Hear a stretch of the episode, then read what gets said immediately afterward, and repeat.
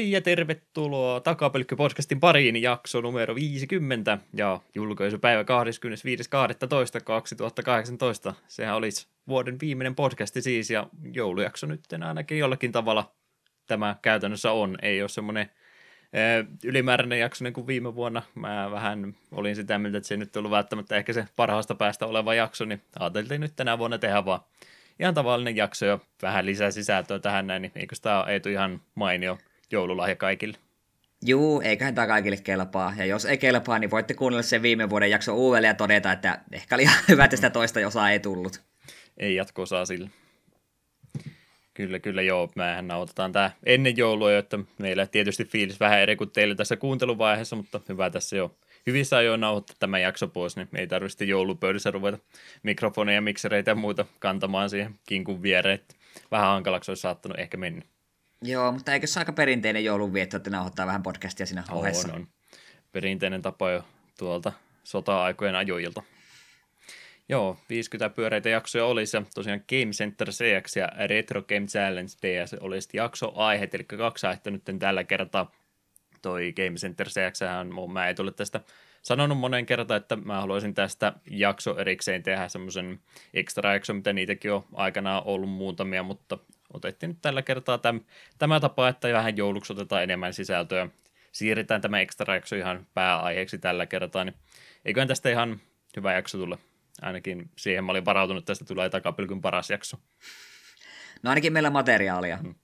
Normaalia vähemmän kompuroi jo alkuhöpötyksessäkin, niin oletan ainakin, että tämä on erittäin erinomainen jakso tulossa. Kyllä, kyllä. Ihan lisänimetkin vielä piti antaa. Juha Abunai Lehtinen oli tässä päässä ja toisessa päässä Eetu Kacho Hinkkanen. Kelpaako? Mä en, an, Ky- halunnut itselle, en halunnut itselleni Chief-titteliä antaa, niin mä nyt otin jonkun ylimääräisen huudon vaan siihen väliin. Varovainen täytyy olla podcastia nautellessa ja vanhoja pelejä pelatessa. Minä on varma, jos kyllä niin Kachohon verrataan niin tähän Arinoon, niin en tiedä, onko tätä kohteliaisuus. Hmm. Siitä voidaan olla montaa mieltä. Ihan yhtä hyvää oot. Ei. Kyllä, kyllä. Tota noin, alkukysymys. Silloin nauhoitettiin se joulujakso viime vuonna. Ja jakson lopussa esitin kysymyksen, että mikä on sun uuden vuoden lupaus. Ja nyt on vuosi kulunut siitä ja aika kysyä, että miten se onnistui. Muistatko sä ylipäätänsä, mitä sä lupasit silloin? Mä taisin luvata, että me en ostaisi pelejä ihan vaan niin kuin sinne jonon jatkoksi. Oi, oikein ja... muistit. Kuinka onnistui? Itse arvion aika nyt. Pyörittelet päätä ainakin siihen malliin, että Tota noin. Ehkä se täytyy tunnustaa, että olen saattanut epäonnistua tässä lupauksessa. Pienen pieni mahdollisuus siihen on. Me en uskalla mennä backloggerin puolelle katsomaan, että miten paljon siellä, jos katsoo, että paljon on pelejä tullut viime vuodelta ostettu ja paljon on mennyt läpi, niin en, en halua mennä katsomaan. Tämä ei tota, podcastia asti tule, mutta toisessa kamerassa ei tule siellä pinottain pelejä takana ja meinaa kaatua jatkuvasti. Hurjat määrät. No, ensi vuonna uudestaan. Joo. En lupa tänä vuonna yhtään mitään. Mm. Mitään et ole oppinut 50 jaksosta. no ei yhtään mitään. Pelejä vaan tulee ja tulee. Mitään ei pelata oikeasti. Joo, mähän lupasin silloin, että mä vedän Pastaroonlit Megaman 4, 5, 6 ja sehän meni ihan perseelle. tässä kuule, hei nyt on 22 no, päivä, sulla on kahdeksan päivää aikaa. Joo, en mä, en mä tietysti sano, että kuinka nopeita ne menee, että voihan me semmoiset kolmen tunnin runit vetää tässä kohta. Joo, kyllä mä nelossa Skalmenin kenttää. Sen mä opettelin silloin joskus kesällä, syksyllä, missään välissä mä sen tein ja sitten se unohtui. Kyllä mä Megaman 11 opettelin enkä yhtään runia vetään. Ehtii vielä. Täytyy ehkä kerrata vielä ennen kuin unohan kokonaan. Ei, kyllä miltä vaan striimi ylö pystyy. Hmm. Eli opetus oli, että ei tehdä enää uudelleen, uuden, uudelleen vuoden. Mä muuten viime vuonna sanoin ihan sama. Uuden vuoden lupauksia ei tänä vuonna tehdä. Kelpaa. Kelpaa. Näin sovittu. Ja ootko mitään ehtinyt pelaan tässä välissä? Ja jos Et... oot Smashia pelannut, niin aloitetaanko siitä? No aloitetaan Smashista. Joo, tuossa ne jo ennen nauhoitusta aloitusta niin Juhalle mainitsinkin, että vedin sen yksin pelikampanja eli World of Lightin läpi 100 prosenttia näyttää, eli kaikki tappelut hoidettu ja kaikki hahmot avattu. Ja seuraava hurja tavoite olisi vetä klassi kaikilla hahmoilla. Mie vähän veikkaan, että se kyllä menee siihen, että mie pikkaan sieltä ne hahmot, ketkä minua kiinnostaa, pelaan niillä ja sitten tuijottelen niitä Game Watchia ja Duck Hunt Duoa ja että en minä taida noihin hahmoihin koskea, mm-hmm. mutta kyllä tuossa pelissä vielä tekemistä riittää. Mart on vielä edelleen minun meini World of Lightin puolelta, ja nettiin en ole vielä uskaltautunut, mutta sitten kun uskaltaudun, eikä sinne Martilla mennä. Joo, mäkin sen pelin nyt vihdoin ja viimeisten saa, kun viimeksi oli vähän ongelmia, kun ei meinannut ajoissa ehtiä tulemaan, niin sain nyt se itselleni kanssa. Tykännyt kyllä olen. En ole ihan joka päivä sentään pelannut vähemmän kuin Eetu, mutta tykkään kumminkin. En ole meleen jälkeen koskenut pelejä ollenkaan. Että aika hyvin on kaiken unohtanut, mutta kyllä siellä kun jotain niitä alkupäähahmoja, unlokannut ja muuta, niin huomataan kyllä nämä. Ei nyt tietysti ihan identtisesti pelaa, mutta aika lailla siellä samoissa nappuloissa ne edelleenkin löytyy sitten kaikki spesiaalit ja muuten. Tutuilta tuntuu, että kiva on ollut kyllä. Mutta meini en ole löytänyt vielä, kun toisin kuin Eetu, niin mä oon sentään kaikilla hahmoilla pelannutkin, mitä mä oon unlokannut. Jotkut on vähän parempia, jotkut taas huonompi. Se on se Duck Hunt kyllä aika omituinen hahmo. Erittäin kankia. Aina kun menee hommat liian hankalaksi, niin vaihdetaan Captain Falconia ja toivotaan, toivotaan Falcon Punchia vetää siellä jossain, niin se on voittoisa strategia. Eli sillä kuitenkin, sillä kuitenkin on meini, se vaan leikit, että se käytät nyt muita hahmoja. Joo, no käytännössä jo. No Simon, no niin. Simon saattaa näin, mitä nyt tällä hetkellä joku 40-50 hahmoa ulkoa, niin se on varmaan suosikki ollut tähän mennessä, että siihen on aina kiva vaihtaa, jos rupeaa hommat menee hankalaksi. Joo, Simon ja sitten tämä King K. Rool on näistä hahmoista niitä, jotka minua nyt eniten kiinnostaa, että voisi niille seuraavaksi hypätä klassikin pariin ja vähän tutkailla, miten ne hahmot toimii. Ja molempia, molempia hahmoja ainakin muullakin kehuttu, että ne on oikeasti aika näppäriä hahmoja. Meikämanillakin paljon työkaluja on, että pystyy kaukaa tekemään ja eh, midirangelta tekee vahinkoa, mutta sitten tuntuu, jos iholle pääsee, niin sitten loppuu vähän nappulat kesken, että mitä sitä se nyt tehdäänkään. En usko, että Megamani välttämättä on se hahmo, millä evoja voitetaan, mutta pakkohan sillä on pelata kumminkin. Joo, ö, Smashista varmaan puhutaan tulevaisuudessakin enemmän, mutta sitten ainoa toinen peli, mitä me nyt on oikeastaan kerännyt tässä pelailla, niin kuin podcastia lukuun ottamatta, niin on ollut Dragon Quest 11. Siitä on... Me itse asiassa mietin tuossa yksi päivä, että hitto, että kun mä oon pelannut vasta niin vähän, sen tänään pelasin ja katsoin, no mulla on 20 tuntia kellossa, että missä, missä välissä? Se on vaan jotenkin ollut niin kiva pelata, että ei ole niin tiedossa, että siihen kohta 20 tuntia upuotettu, ja musta tuntuu, että me on vasta tarinan alkupuolella. Mulla taitaa olla nyt koko parti kasassa. Eräs duo liittyi minuun juuri, ja me on tietääkseni pelissä ei ole muita hahmoja, ainakaan alkuvideoja tällaisten perusteelta, mutta kuitenkin, ehkä, ehkä mulla vihdoinkin on tiimi kasassa. Ja olen kyllä kovasti nauttinut. Se on perinteisesti japsiropea, ja siitä minä tykkään. Hmm. Tarinasta en halua sanoa mitään, koska menkää ja pelatkaa itse. 20 tuntia, niin se on varmaan alkupäätä kyllä jo. 8 tunn, 80 tunnin peli kumminkin kyseessä. Eikä se 4-60 tuntiin mene. Veikkaisin, että se on se aika vakio. Hmm. Öö, olisi ollut kiva muutakin kerätä, kerätä pelata, että mulla on ollut töiden puolesta vähän kiireistä. Tällä nyt tällä joulua edeltävällä viikolla niin tuli vaivaista 10 tuntia ylitöitä, niin se, että kun illalla sieltä puoli seitsemän aikoihin raahautuu töistä ja sinne on mennyt aamu seitsemältä, niin se on vähän semmoinen olo, että jos mie en tänään hirveästi muuta tekisi, kun löhöisin sohvalla ja ehkä pari taistelua World of Lightissa vedän, niin sen takia tuo pelaaminen vähän tällä viikolla on ollut vähäisempää. Ei tarvitse sijaan... selitellä, se on ihan sallittuakin. No vähän, vähän pitää selitellä, paha mieli tulee, kun... Mutta toisaalta palkkakuitti kiittää sitten tammikuun puolella, niin ei se mitään. Sillä voi ostaa niitä pelejä, mitä ei ikinä tule pelattua. Tämä on niin. tappava kierre. Niin, Tarvi... no mutta... Sano, jos tarvitsee apua. No mutta kato, kun nyt tämä joulukiire rauhoittuu töiden puolesta, niin en välttämättä koko ajan ylitöissä. Hmm. Saatiin päästä työaikaan pois useamminkin kuin kerran kuussa.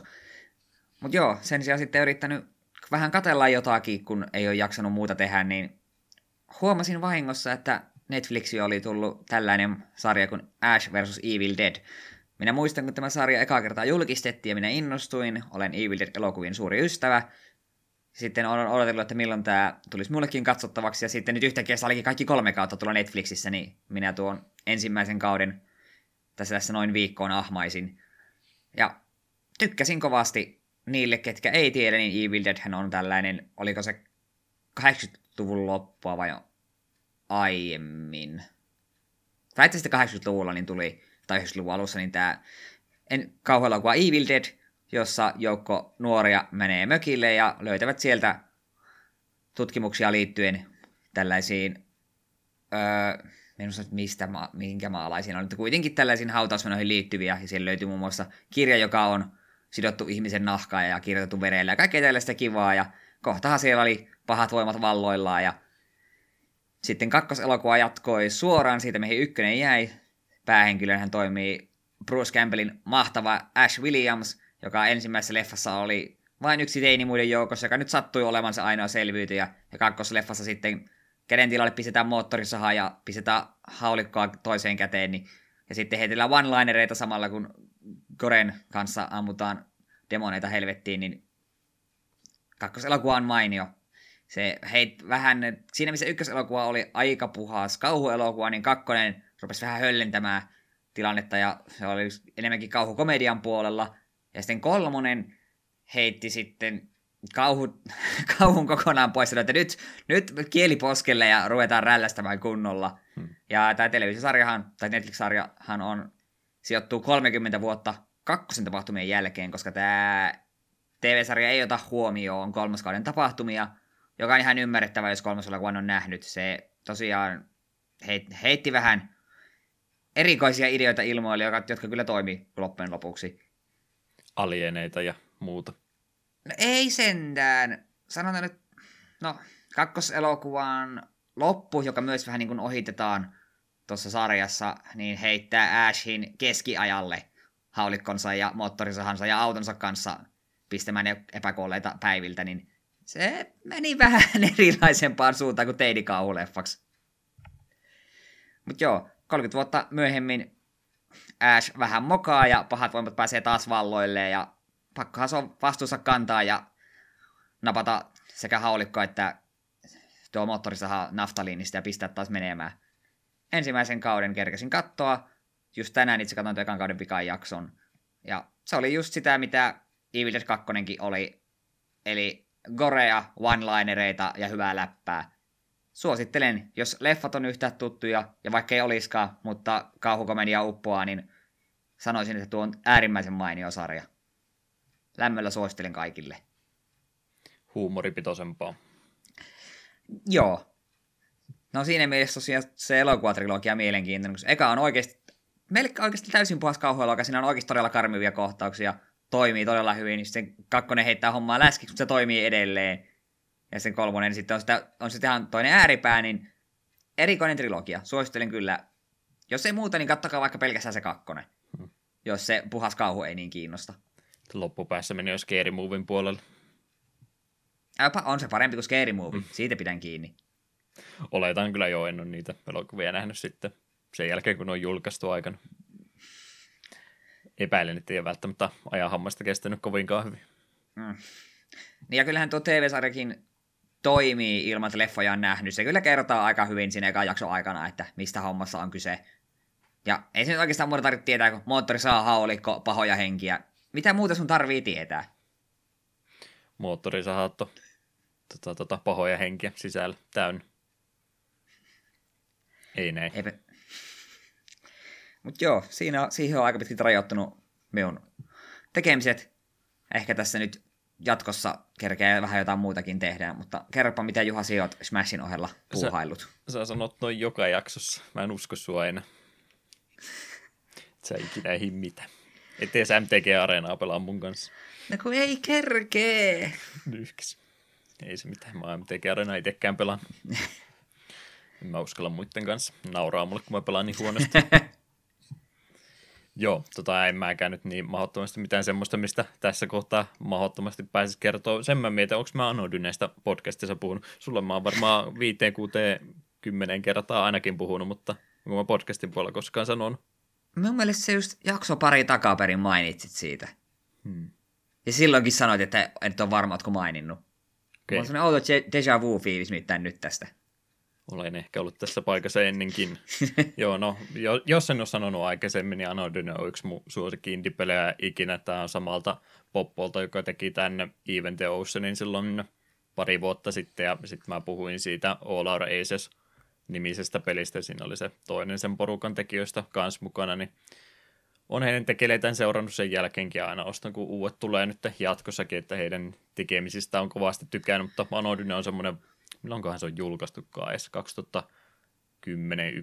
2010-2011 jonnekin tänne akselille se ehkä menee, semmoinen Zelda-tyyppinen ylhäältä kuvattu toiminta seikkailupeli, mutta vähän semmoisella uneomaisemmalla maailmalla ja oikein semmoinen surrealistinen kokonaisuus, siinä oikein mitään semmoista kunnon tarinaa käytännössä on. Tekijät sanoivat, että siellä kyllä on tarina, mutta tämä oli kumminkin ensimmäinen semmoinen isompi peli, niin ei ehkä onnistunut sen kertomisessa kovinkaan hyvin, mutta mä just nimenomaan siitä tykkäsin, koska se on, kuten sanoin, semmoinen vähän uneomaisempi peli ja paikat ei oikein mitenkään semmoisia aitoja oikeita paikkoja näyttäisi. No siis on ne oikeita paikkoja joo, mutta ne on jotenkin esitetty sillä vähän niin kuin ahistavalla tavalla ja unelmainen nyt se sana on, mitä mä tässä käytän jatkuvasti, mutta se on varmaan se paras tapa tuota peliä kuvailla, niin mä just tykkään sitä, että se jättää vähän niin kuin asioita ei kysymysmerkin varaa, että missä me nyt oikein mennään ja onko tämä oikea maailma vai mikä maailma tämä oikein olevina ja ihmisiä tulee vastaan ja niiden selityksetkin välillä on vähän omituisia eikä oikein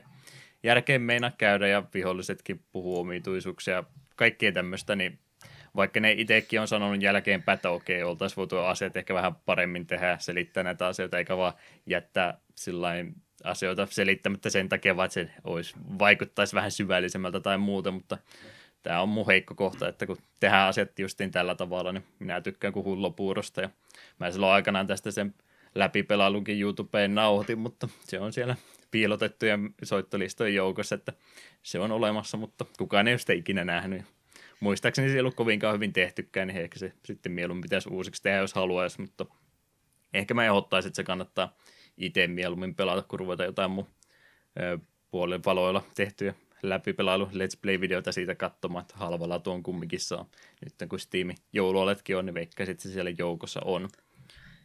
En tiedä, miten tuota nyt sen paremmin markkinoisi, mutta itse tykkään tuosta kumminkin erittäin paljon. Moneen kertaan olen sen pelannut uudestaan ja uudestaan ja pelasin nyttenkin. Se ei siis todellakaan ole mikään semmoinen pelottava peli tai muuta, mutta aina kun mä pelaan tota, niin mä laitan kaikki muut valolähteet kiinni ja mä vaan haluan nautiskella siitä. Pirun hyvä soundtrackikin vielä. Se kunnia mainita sille, että se ehdottomasti auttaa peliä kovastikin. Suosittelen lämmöllä. Joo. Tuollahan toi minunkin Steam-kirjasto näköjään on ostettu 27.3.2014. Mm. Ei ole edes ikinä asennettu, että joskus siihen kosken. Ja sen verran vakoilet, että sä oot kuitenkin sitä yli 20 tuntia pelannut. Niin. Siinä on muutama läpipelu kerta, että en mä sitä speedrunannut, se on vaan tunteja tullut, kun aina uudestaan ja uudestaan pelannut. Että Paljon tuo, mukava. monta tuntia sanoit kestää yksi läpäisy? Äh, se on nyt hankala sanoa, kun mä muistan kaikkien paikat tulkoon. Siinä on semmoinen vähän hölmö pelisuunnittelu, että siinä on tota, piilotettu semmoisia kortteja, ja ne, niitä kortteja täytyy kerätä, että portit auki, että pääsee seuraaville alueille, niin niitä missä saattaa ehkä hetki aikaa mennä, mutta jos tarkkaan kuluaa jokaisen mm, tota, alueen läpi, ruudun läpi, niin eikä läpi pelukerta ehkä viisi tuntia. Tai okay. semmoista, että ei mikään mahdottoman pitkä. Indipeli kumminkin. Neljä viisi Joo. tuntia sanois. Pitääpä joku kerta tuohonkin pureutua, hmm. kun aikaa vaan riittäisi se spoilerina vielä, kun sen peli eikä kerran läpäisee, niin siinä on yksi semmoinen öö, työkalu, siis tämän päähahmon Jangin ase on harja, ei, ei miekka, vaan se on harja, niin, niin siihen saa semmoisen upgrade-palasen, millä pystyy siirtämään niin kuin kaksi objektia keskenänsä, mutta se toimii siinä ekalla läpipelu kerralla ainoastaan vain jossain tietyssä kohtaa. Niin sitten kun sä oot läpässyt sen peli ekaan kerran, niin sä pystyt käyttämään sitä ihan missä tahansa, niin sä pystyt sillä käytännössä niin kuin menee pelin ulkopuolelle kokonaan. Eli mietit jotain, tota, kun kumminkin ylhäältä päin ruutupohjainen tämmöinen niin zelda grafiikolla mietit, olisi vaikka metsää jossakin täynnä, niin sä voit ottaa ne puut vaan pois sitä, minä menen tuonne. Ja siellä ei välttämättä ole yhtään mitään, mutta sä voit lähteä tutkimaan muutamassa paikkaa on piilotettuna jotain tämmöisiä, mutta tuntuu sellainen, niin että sä pääset vähän niin kuin pelin kulissien taakse suorasta, että sä pystyt sillä kiertämään isojakin alueita ympäri ja tutkimaan vähän, että mitä siellä klitsatun näköistä asiaa saattaa ulkopuolella olla, ja rikkihän se peli siitä vähän tuntuu menevän, mutta hauskaa siltä. Hmm, mielenkiintoista. Yes, yes. Smashia tosiaan pelannut pikkuhiljaa aina eteenpäin ja aluksi eka tilat tuli paljonkin pelattua nyt vähän vähemmän, mutta ei mulla mitään semmoista hätää ollut, enkä mä nyt rupea mitään turnauspelaamista harrastaa muutenkaan, että se on semmoinen peli kumminkin, että se tulee olemaan enemmän tai vähemmän pelikierrossa koko ajan, kun Switch on vaan TV-stä kiinni, että enpä koe, että sitä nyt joka ilta pakko olisi pelata. Muutenhan se nyt on sitten samoja vanhoja peliä, Overwatchia, Fobia, helpotin varrunkin nyt, että hahmoja tulee vaan lisää. Mä en tiedä, mitä mä niillä teen, mutta lisää tulee jatkuvasti. Realm Royale pelattiin eilen illalla ekaa kertaa kesän jälkeen. No, on sitä vähän yrittänyt näköjään muuttaa erilaiseksi. Valitettavasti sieltä on ilmeisesti 90 prosenttia pelaajista on ehtinyt katoamaan tässä puolen vuoden aikana, että iso paha Fortnite vie kaikki pelaajat ja siltäkin, mutta minkäs teet? Voitettiin yksi matsi jopa, tai kolmas matsi heti, mitä pelattiin. Vielä osat. Ihan hauska peli, mutta valitettavasti jää kilpailijoiden jalkoihin tosi pahasti. Öö, eikä siinä. Mietin kovasti, mutta eiköhän ne ole ne pelit, mitä mä tässä viime aikoina on pelannut. Eikä niistä tarvitse puhua enempää. Meillä on Ei tuota varmaan. materiaalia tässä jaksolle muutenkin, niin ehkä parempi, että teitä alkuhypynöihin käytetä se enempää. Ei sulla ollut MTG-korttejakaan avata tai mitä. Ei. Ei, mä... Ultim- Ultimate Masters tuli ja minä katsoin, kata katsoin, niin se oli julkaistu sitä hintaa, että ei, he, he, he, en ollut koskemassa. Pitäkää lappunne. Eihän niillä mulla aikaa niillä pelatakaan, niin mitä minä turhaan niitä ostamaan. Joo, mä menisin puolen kumpeleista käydä hakemassa yhden päkin tätä varten, mutta ajattelin, että säästetään nyt kuulijoita, että ei, ei se ole hyvä segmentti, mutta se on nyt puolittainen meemi meille, että täytyy MTG-pakkoja täällä availla, tai boostereita availla. No katsotaan, kunhan nyt tulee se seuraava viran oikea setti, tämä Ravnica Allegiance, vai mikä tämä nimi nyt onkaan, niin kyllä sieltä varmaan tulee busseja taas sitten avattua, mutta Ultimate Masters oli vähän, vähän liian premium-setti minulle makuun, niin en minä mm. rupea mitä, yli, mitä oliko sitä yli 15 euroa päkistä niin maksamaan. Ei Jaa. kiitos. Vielä kalliimpaa. Joo, no kun se piti olla tämä viimeinen mahtava Master-setti, ja sitten kun ne puolusteli sitä sillä hintaa, että ei, ei, mutta kun tämä ei ole tuote kaikille, vaan nimenomaan niin kuin näille keräilijöille ja sitten tällaisille niin kuin, vähän niin, kuin, niin sanotusti, ei nyt paremmille, mutta tällaisille paneutuneemmille harrastajille. Ja sitten meni muutama päivä, niin Magic, tai Wizards julkisi tällaisen, että mitä kaikkea voi ostaa Magic-pelaajan joululahjaksi, sitten siellä on just Ultimate Masterista. Lahja, joka sopii kaikille Magic-pelaajille. Mitä te puhutte? Mm. Riittäkää nyt päättää. Hurjaa hintoja paperista. Kyllä. Mitä se on se boksi, missä on kuusi, paljon siinä 20 boosteria, niin 300. Mm, joo, 300 taisi olla, kun mä pro, professorin boosterboxi gameia kattelin. Jep, tuli itsekin katoiltua. Mm. Ja sitten siinä on se, että jos boxtopperissa avaat sen 20 kortin, niin se ei paljon lämmitä, kun se olisi voinut avata sen 200 kortin. Mm, niin. Joo, professori oli onneksi onnekkaampi. Jep. Kakkosboksi meinasi jäädä aika paljon alle tavoitteen, mutta sitten sieltä tuli jotain taas. Sieltä tuli, sieltä tuli yllätys, jep.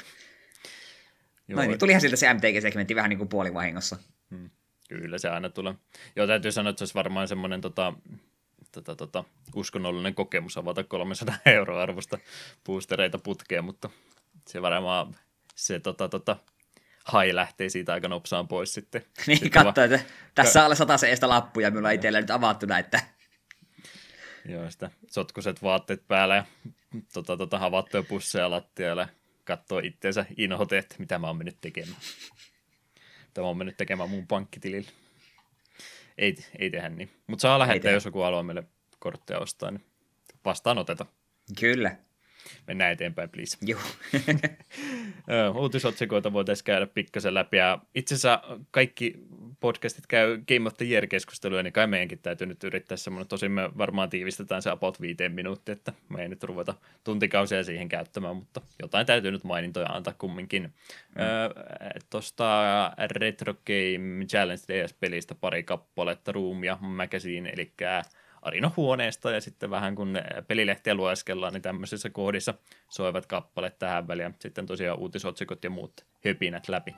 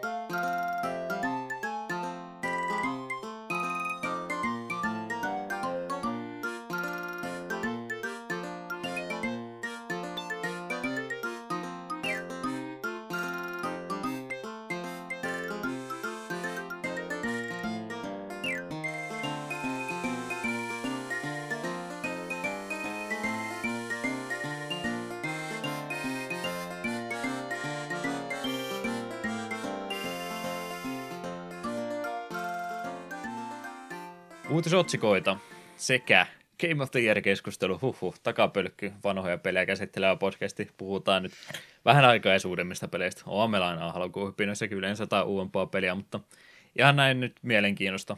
Ei nyt niin paljon tähän aikaa käytetä, mutta kumminkin pelivuosi tässä rupeaa takana päin olemaan, niin ajattelin Eetulta nyt kysyä sitten, mitä jäi mieleen. Mikä oli suosikkipeli tänä vuonna julkaistusta? Täytyy myöntää, että tämä on vähän vaikeampi vuosi kuin viime vuosi. Silloin tuli Persona 5, niin tämä oli triviaali koko keskustelu. Hmm. Mutta nyt tämä vuosi on ollut vähän mielenkiintoisemmin. Ne pelit, mitä minä eniten odotin, oli tyyli Octopath Traveler, ja se loppujen lopuksi jäi vähän pettymykseksi. Sama.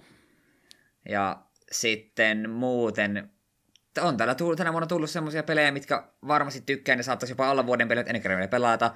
Divinity Original Sin 2, aivan varmasti tulee olemaan tämän vuoden parhaita pelejä, mutta en ole vielä kerännyt koskea siihen. Samoin sitten Spider-Man on monet kehunut, en ole kerännyt aloittaa. God of War, en ole kerännyt aloittaa. Mm. Ne päällimmäiset, mitä nyt tulee mieleen, pelit, jotka tänään jo mainitsin kerran. Smash ja Dragon Quest 11. Ne on tältä vuodelta semmosia, tänä vuonna julkaistuja pelejä, semmoisia, mistä mä oon nauttinut niin joka sekunnissa tähän mennessä. Vaikka kyllä se varmaan Dragon Quest 11 sen kuitenkin vie, on mulle siinä paljon vielä tekemistä, mutta sitä on ollut ilo pelata ja sen verran mitä muidenkin mielipistä kuullut, niin ei se ainakaan siitä huonone. Kyllä me varmaan Dragon Quest 11 siis tähän joudun nyt sanomaan. Ei mm. se nyt sinällä yle, että Japsirope on mun suosikki tänäkin vuonna, mutta kuitenkin. Joka vuosi vähän pus- kumminkin. Niin, vähän puskan takaisin itsellekin tuli, kun me vähän niin unohdin, kun peli oli tulossa. Julkaisupäivänä sitten, ai niin joo, Dragon Quest, käymäpä hakemassa. Hmm. Ja sitten kuukautta vai kahta myöhemmin päin kerkesin aloittaa koko pelin, että... Joo, mä en käynyt. Jälleen kerran, kuten tapana ollut, niin mä yleensä niitä ihan tuoreeltaan mitään pelejä ostaa, että aika vähän muutenkin on. On nyt semmoista ihan uutta tullut tänä vuonna pelattu, että kai siihen Smashiin sitten joutuu tylsänä vastauksena laittaa, että kyllä mä Mega Man 11 ehdottomasti tykkäsin, mutta skaalassaan kumminkin niin vähän hölmöä ehkä sitä siihen verrata, että, että kyllä se Smash siinä missä voito ehdottomasti myötä. Octopath nyt ei ihan odotuksia täyttänyt ja Ovin lisärikin nyt on yksi huonoimmista ikinä, niin en mä nyt oikein tiedä. Olisi pitänyt ehkä katsoa, että mitä mä oon ylipäätänsä tänä vuonna pelannutkaan, mutta ne on enimmäkseen sitten vanhempia pelejä ollut. Niin annetaan Smashille nyt sitten defaulttina, en parempaakaan keksi. Mekin yritin katsoa niin listaa tänä vuonna julkisista peleistä, että eikö täällä ole mitään muuta tämmöinen, mikä voisi olla, mutta ei, ei se, oli siellä monta just tuommoista, että tulee nuorasti tykkäämään, en ole vaan vielä pelannut, niin mm. nyt kävi näin. Onneksi nyt on Dragon Quest 11 kerkesi aloittaa, koska muuten me olisikin pitänyt kanssa sanoa, että Smash, koska se nyt on tullut pelattua viime aikoina. Kyllä, kyllä. Ei, kaikkein eniten mua kumminkin kiinnostaa nyt takapölkkymäistä, että jos otetaan semmoinen kotikeskustelu, että paras peli, mitä ei ole tänä vuonna julkaistu, mutta mitä pelasit tänä vuonna?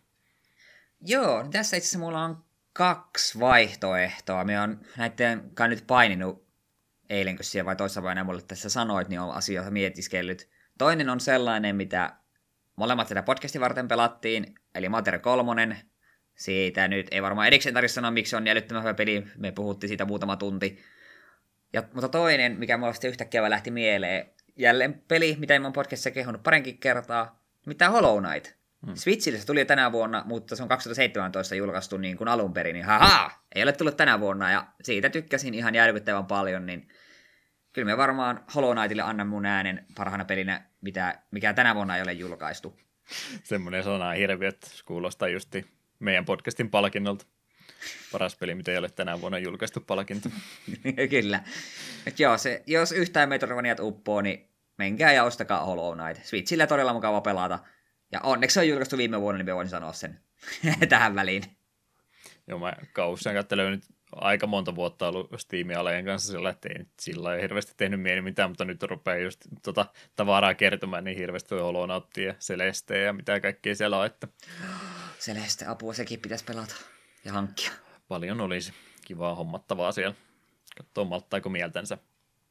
Joo, se mun palkinto on varmaan suosikkipeli, mitä en pelannut, tai, suosikkipeli, mitä en pelannut tänä vuonna, mutta tuli tänä vuonna. Hmm. Voimme semmoinenkin palkinto antaa ehkä, mutta toisinpäin, että pelasin tänä vuonna, mutta ei tullut tänä vuonna peli kumminkaan ulos, niin kesällä silloin aika monta jaksoa tuli putkeen puhuttua, mutta joku se se rooli itselle se, mitä syvästi nautin jokaisesta tunnista siinä ja yritin niin paljon tehdä asioita siinä kuin voin suinkin mahdollista, että helppo valinta.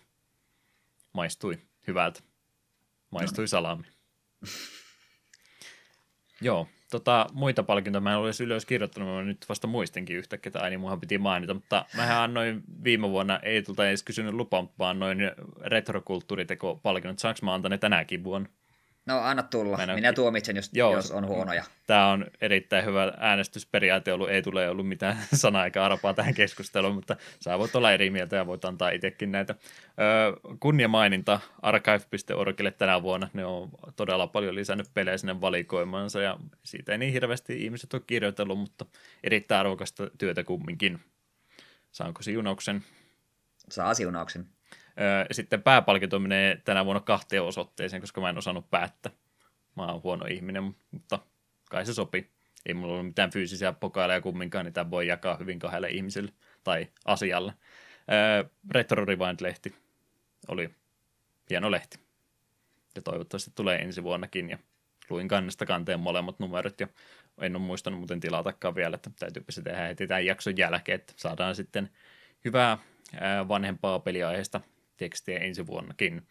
Ja toinen jako-osoite oli sitten nämä NoClipin dokumentaarit, mitä ne on tässä nyt tehnyt joukkorahoituksen voimia. Ne on ollut kyllä erittäin hyvää settiä ja suosittelen ehdottomasti kaikkia niitä katsomaan. Siellä on kyllä uomistakin peleistä ehdottomasti joukossa, mutta vanhempaakin sieltä löytyy. Muun muassa nyt hiljattain tuli justiin siitä Half-Life 1 se dokumentti, missä tota, ne ei saanut Valvelta ollenkaan juttu, ne vähän miettii, että kannattaako tätä tehdäkään, mutta ne tekikin se dokkarin sitten sillä tavalla, että ne puhuu kaikilta muilta pelin kehittäjiltä, että mitä Half-Life 1 heille merkitsi. Tai Half-Life-sarja ylipäätänsä oli siinä kakkosestakin juttu, mutta enemmän ehkä sitä ykkösestä. Tämmöisiä esimerkkejä justiin niin erittäin laadukasta journalismia heidän puoleltaan, niin näihin osoitteisiin menisi mun puolesta ainakin 2018 vuoden retrokulttuuritekopalkinnot. Hyväksytään. Erittäin hieno palkintokaala. Ei, ei musiikkia eikä ääniefektejä eikä valoshowta, ei mitään. Mutta me tehdään budjetilla näitä hommia. Se budjetti on hyvin pieni. Joo, siinä oli ehkä palkintoja jako takapelikon puolesta tältä vuodelta, niin jatketaan normaalia jaksotoimintaa ja kerro Eetu, mitä tässä nyt vielä viimeiset uutiset tähän loppuvuoteen saatiin laitettua. Joo, tällainen iloinen yllätys, että Sega on kertonut, että puolalaistaustainen Forever Entertainment Studio on palkattu työstämään ehostettuja versioita peleistä Panzer Dragoon ja Panzer Dragoon 2 Swai. Ensimmäisen osan pitäisi olla ulkona ennen ensi vuoden loppua. Saturnin klassikot. Kyllä, Panzer Dragonit on sellaisia pelejä, mitkä aina etäisesti kiinnostunut, että vähän olisi kiva vasta kokeilemaan, mutta ei varmaan ikinä tule tilausta siihen kokeilulle, mutta nyt se näyttää siltä, että päästään ehkä noistakin peleistä joskus tässä podcastissa puhumaan. Ei tarvitse Saturnia lähteä ostamaan. Hmm. En olisi Saturnin ostamista vastaan, mutta noiden pelien ostamista vastaan vähän, kun ne on sitten kumminkin yli sen molemmat tällä hetkellä, kakkonen varmaan vieläkin enemmän, että niiden pelien ostaminen on todennäköisesti monta kertaa kalliimpaa kuin konsoli hommaaminen. Mm. Hyvä ja ei tällä, ei tällä budjetilla ruveta ostelemaan 100 euron pelejä mm. jaksoa varten pari peliä jättäisit ostamatta, mitä et pelaa kumminkaan, niin siinähän elä, elä, elä, elä, elähän nyt. Tai niitä MTG-boostereita. No. no ei ole pakko. Hei. Minä sentään pelaan niillä joskus. Niin. Mites ne siun boosterit, mitä siellä silloin ostit? Ne on tuolla pelien joukossa sillä ne on siellä pussien sisällä edelleen, kun mä raskinut heittää niitä roski. Siististi kumminkin. Joo, Panzer Dragoonit ehdottomasti kyllä halunnut itsekin niitä aina kokeilla, mutta ei ole oikein tilaista tullut ilman emulointia, niin hyvä, että nyt tulee tämmöiset versiot. Mielellään näiden uusien versioiden kanssa toivot, siinä olisi se vaihtoehto, että voi pelata niillä uusilla tai vanhoilla grafiikoilla, mutta jos ei, niin ehkä se uusillakin pelkästään menee.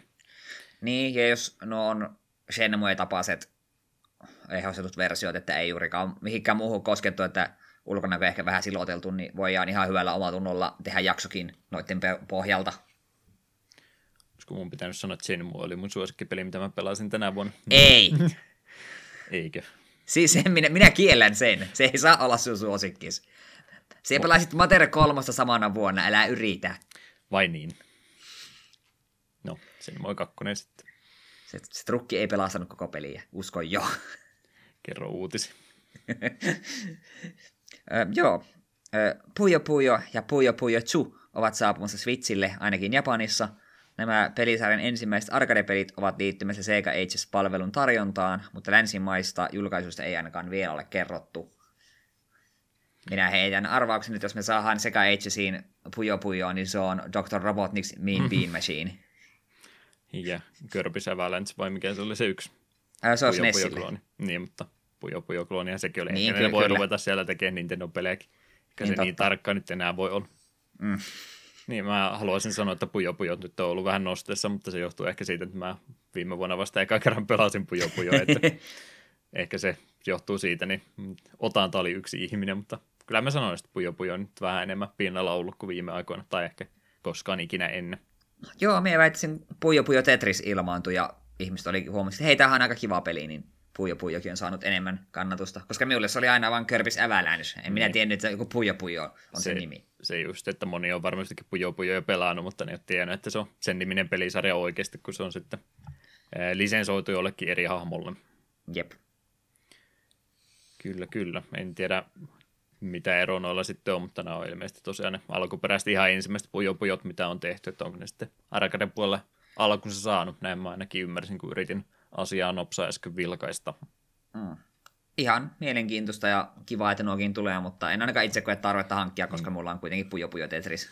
Jos tulee. Se nyt oli Niin, jos totta. kysy- kysymysmerkki vielä, että jos siellä on pikkasenkin liikaa tekstiä japaniksi ja ei sitä ikinä aikaisemmin käännetty, niin se voisi olla, että ei tulekaan.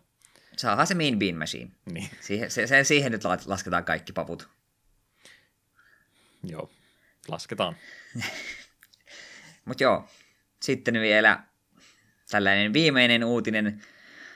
Sonin omistuksessa oleva Lemmings-sarja on saamassa jatkoa mobiililaitteille. Sad Puppy-niminen studio tekee... Äh, Sad... Äh, nyt luke, lukutaito hävisi. Sad Puppy-nimisen studion tekele on nyt ladattavissa ja meno näyttää olevan hieman modernisoitua Lemmingsia vanhalla perusidealla. Ja peli on ladattavissa ilmaiseksi. Ja, no, se on ilmainen sentään, mutta te tiedätte minun mielipiteeni mobiilipeleistä. Sanoisinko, että Eetu on nyt myöskin sad papi. Ky- kyllä, nimi oli hyvin osuva. Ei kelpaa taaskaan. No okei, okay, tuo sen tää ilmanen, ja kyllä nyt jollain tasolla me voin ymmärtää, että Lemmings puhelimella, mutta emme mun omalla puhelimella rupea työkkimään. Me väittää, että siinä tulee misklikkailtu aika paljon ja sopulit menee kuolemaansa vähän turha usein. Mm. Mutta, sit, mutta en sen tiedä, jos on hirveästi modernisoitunut, onko sitten helpompaa? Äh, en, en minä tiedä. Minä olen vaan hyvin vastahakoinen näihin, näihin kaikkiin mobiilipeleihin. Kun mun mielestä Lemminksissä aina se vaikeusaste nousee siinä kohtaa, kun ne kentät rupes olemaan sen verran leveitä, että sä joudut vähän niin kuin siirtelemään ja ja katsoa, että mitä tapahtuu missäkin. Niin sitten kun sä kutistat vielä, pyst- kun mun mielestä se oli justiin pystysuunnassa sitä peliä pelattiin, se on aika kapea tila kyllä, missä sä joudut pelaamaan. Että onko ne sitten enemmänkin pystysuuntaisia kenttiä vai onko ne samalla tavalla vähän tällainen tota, vaakasuorassa menee edelleenkin, mutta siinä on sitten sitä tilaa vaan aika vähän. Että nuo tilarajoitukset mun mielestä vähän vaikuttaisi ehkä siltä, että ne saattaisi aiheuttaa ongelmia kenttäsuunnittelussa ja muussa. Mm. En mä niitä kosketuskontrolleja vasta ole ollenkaan, että ihan hyvin varmastikin tuohon sopii, mutta tilan puute voi nyt olla ehkä se, että en tiedä. Ei tullut kokeiltua nyt vielä ainakaan. Mikromaksuja kaikkea sillä on ja tosiaan kun ilmanen on, niin se tietysti eh, vähän sitten portittaa sitä sun pelaamista sillä, että jo, en tiedä onko se jotain stamina-mittareita vai mitä sinne nyt on laitettu, mutta taukoja sinne sitten tulee, että rupeaa rahaa maksamaan ja on se tietysti vähän pyhää häväistystä lemmikseen kohtaan, mutta parempi se ehkä- kuin ei mitään, koska ei tässä nyt lemmiksiä ollut ainakaan isoille konsoleille vähän aikaan tulossa. Niin, ja no, jos tällaisia tapahtuu, niin mieluummin tällaisille peleille, että ne tulee niin kuin ensinnäkin tuollaisena ilmaisina, eikä kiusotella ensin, kuten Valkyrie Profilin kanssa. Me ei anna sen asian ikinä olla. Vuoden kulttuuritekopalkinto kaikille mobiiliporttauksen. Näitä Tämä podcasti, on, tämä podcasti on nyt ohi, Joo. virallisesti. Kaksi vuotta siinä tuli. ja, ihan hyvä runni mielestäni. Joo, semmoista. Pikauutisten puolellakin mä olin muutama asian laittanut. Mä tota, mietin, että pitäisikö mun lanseerata termi hashtag Soul ja Vatsi, mutta valitettavasti, valitettavasti se on jo varattu. Se on Soul- ja Poin oma nettisivusto ja mä en voi sitä nyt sitten käyttää, mutta kerrotaan nyt mikä on Soul ja Poin tilanne. Siellähän se konsolia pukkaa aivan uskomatonta tahtia. Kuka olisi uskonut, että Soul ja Boy on niin huomattavasti tehokkaampi kuin Microsoft ja Apple vertaa eihän saa kuin muutaman laitteen, yleensä yhden laitteen ehkä vuodessa ulos ja konsoleitakin tulee ehkä kerran kahdeksassa vuodessa. Niin, niin Soulja Boy pistäisi, että tuntuu melkein joka viikko tulevaa uutta koko ajan. On se tehokas mies kyllä, että en olisi ikinä miehestä arvannut, mutta kai se täytyy myöntää vaan, että aika, aika nerohan se on mieheksi. Tai onko sittenkään, Nintendo nyt on ilmeisesti hänelle suuttunut, että tässä nyt niitä meidän pelejä muuten rupeatkaan ilmeisesti tuolla tavalla jakelemaan, että, että tämä oli odotettu, mutta en tiedä sitten mikä on lopputulos tämän kanssa. En mä vaan ymmärrä, minkä takia tuommoinen ihminen, joka ei ole tienestissä tienannut, että rupeaa riskeeraamaan tällä, että rupeaa eh, tämmöisiä bootleg-konsoleita sitten omalla nimellensä uudestaan myymään. Tässä koko jutussa ei ole yhtään mitään järkeä, sen takia tämä on mun suosikki juttuja tänä vuonna ollutkin. Ne pysyy siinäkin, että tuo kaveri on jo helvetin vahvassa pilvessä ollut jo hyvin hyvin pitkään. Emme mm. muuta selitystä keksi. Niin meinaa se e-sportsi puolellekin nyt laajentaa toimintansa Overwatchin liikan joukko, että se taisi myöskin haluta, että no, katsotaan mitä tapahtuu. Hieno mies. Sillä on niin monta rautaa tulessa, niin kukaan oikein tiedä, mitä, mitä tästä pitäisi ajatella. Mm. No veikka, että päättyy kyllä siihen, että koko korttitalo kaatuu sitten kerralla, että ka- kaikki menee. Kaikki tai ei mitään taitaa olla tämän jutun lopputulos mutta seurataan Soul Point tilannetta myös vuonna 2019. Tämä ehkä jonkinlainen Soul Watch tästä nyt sitten täytyykin aloittaa. Vaan nimittäin Dragster Watchia vähän ikävä ollut, niin haluaisin se korvata jollakin. Tämä vaikuttaa ihan hyvältä idealta. Joo, tota, mites vuosituhannen vaihteessa ainakin Suomessa, en tiedä tuliko ekaan kerran tuon muista, että vuosituhannen vaihteessa tuli Pelaarin Prince ja MTV3, onko hyviä muistoja kyseisestä sarjasta? vain ja ainoastaan hyviä muistoja. Silloin katoin aina, kun telkkari eteen satuin ja muistin. Ja se oli jossain kohtaa myös Suomen Netflix, en tiedä onko enää. Mutta jossain kohtaa se oli, niin kattelin. Siinä aikana, kun se oli, niin kyllä kaksi kertaa, kun sen koko roskan katoin uudelleen. Ja mm. onhan se ihan hemmetin mainio sarja edelleen. Pitääpä sitten tsekkailla joku että onko se vieläkin, niin voisi taas vilkasta. Todella mainio ja hauska sarja vuosikymmenen myössä se taisi, jos se tosiaan aikään kerran vasta oli siinä vuosituhannen vaihteessa, mä vaan muistan just, että se tuli aina kesäisin sitä sarjaa. Joo, joka aamu, tuli. ja silloin vielä sen verran nuori oli, että jaksoi innostua tämmöisistä tota, tota, että aina ja malttoi, en mä tullut, tulikohan siellä aamulla, mutta Olisiko se aamupäivästä tullut, tai alkuiltapäivästä? Siihen tuli vielä siihen aikaan tätä, se oli Ylellä oli se summeri, sitä mä vielä kattelin kanssa muksuna kovasti, ja tämä tuli mun mielestä siihen aika sopivasti perään, niin tuli, tuli kyllä katsottua ahkerasti, ja mulla on VHSlläkin vielä jonkin verran vanhoja nauhoituksia siitä olemassa, että mainio sarja tykkäsin kovastikin, mutta muistatko Alfonso Riberon hahmoa siitä? Totta kai, Carlton on mahtava. Mm. Hieno tanssikin sillä oli, ja niin hieno, että Fortniteinkin se oli nyt otettu, ja ei ole ilmeisesti lupia kysytty, koska näyttelijä Alfonso Ripero oli nyt vähän vetänyt herrettä nenään sitä, ei mitä sitten tuommoista tanssia siellä myyttejä. Mitä tunteita tämä herättää? Fortnite kohtaa sun suosikki TV-sarjassa. Minä toivon, että Alfonso voittaa tämän jutun. Ja vie kaiken. Koska, kyllä, ja siis onhan Fortnite on muitakin tansseja. Se, mm. jo, siinä on just tuossa tuho-osassa tämän, tämän Turkin tanssi mm. on myös. Ja oli siinä muutama muukin, niin kyllä meitä ymmärrän sitä tansseja, ja siinä pelissä on näitä ihmetansseja jostain maagisesta syystä, niin haluat niitä käyttää, mutta ei niitä pitäisi varastaa. Maksakaa rojalta ja idiootit. Niin mä en rehellisesti tiedä, että mitenkä tanssikoreografioiden kanssa menee, että voiko niihin copyright-leimaa lätkästä kiinni, mutta ne kumminkin tietää, mistä ne on otettu, niin sitä nyt voisi pikkasen sellainen vastaan tulla, että hei, me jotain käyttää tätä sun tunnetuksi tekemään tanssia, tässä olisi joku pieni korvaus. Mä kumminkin veikkaan, että Epicillä nyt Fortnitein kanssa tällä hetkellä ei ehkä ole rahasta hirveästi pulaa kumminkaan. En tiedä numeroita, mutta pieni veikkaus, että on ehkä muutaman dollarin sillä saattanut tässä viimeisen puolentoista vuoden aikana tehdä, niin olisi niin kuin etukäteen ottanut jo yhteyttä jotain korvausta jo hoitanut, niin ei tulisi tämmöisiä sitten, koska Jep. jos sitten mihinkään asti tämä ikinä tilanne kärjistyykään, niin kumminkin ne korvaukset sitten jälkeenpäin tulee olemaan huomattavasti isompi. Jep. Amerikkalaiset on vähän tuommoisia tuo oikeussysteeminsä kanssa, mutta eipä mulla ole mitään muuta Fortnitea vastaan, mutta olisi se kiva, että vähän karttoli niille tästä rahaa annettaisiin. Kyllä. Ja Pelarin Prince rebootti niillä rahoilla. Ei tarvi rebootia, se u- uudestaan, uudestaan vaan katsottavaksi. Hmm. Ja hän ei voi tehdä sitä uudelleen, koska tämän, tämän Uncle Philin näyttelijähän on kuollut. Niin jo. Ei kukaan voi korvata Uncle Philia. Valitettavasti ei. Joo, semmoiset pikautiset mulla tähän kertaan. Romhacking on myös yksi segmentti, mistä me aina puhutaan, ja en tiedä, oliko ihmisillä jonkinlaisia aikataulua, että ne halusi sitten fanikäännöksensä hoitaa tämän vuoden loppuun mennessä, koska siellä oli ihan mahdottomasti tällä kertaa. Siellä oli näiden pitkälistä lisäksi myös päivityksiä vanhoihin niin ja mä en niitä nyt viittinyt ottaa, kun mä olin ihan varma, että mistä kaikesta me oltiin puhuttu, ja meillä noita jaksoja rupeaa sen verran katalogin kertymään, että mä en vitti ihan joka kerta tarkistaa, että mistä me ollaan puhuttu, niin otin nyt vain 1.0 versiot käännöksistä, niin ne ei ole ainakaan puhuttu, niin kerro Eetu, mitä kaikkea jännä. Joo, ensimmäisenä Super F1 Circus 3, mistä Richard 999 on jälleen kääntynyt yhden pelisarjan pelin lisää.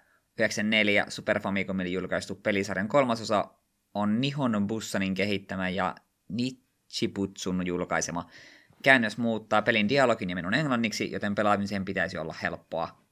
Ja muutama elementti on kuitenkin edelleen japaniksi. Hmm.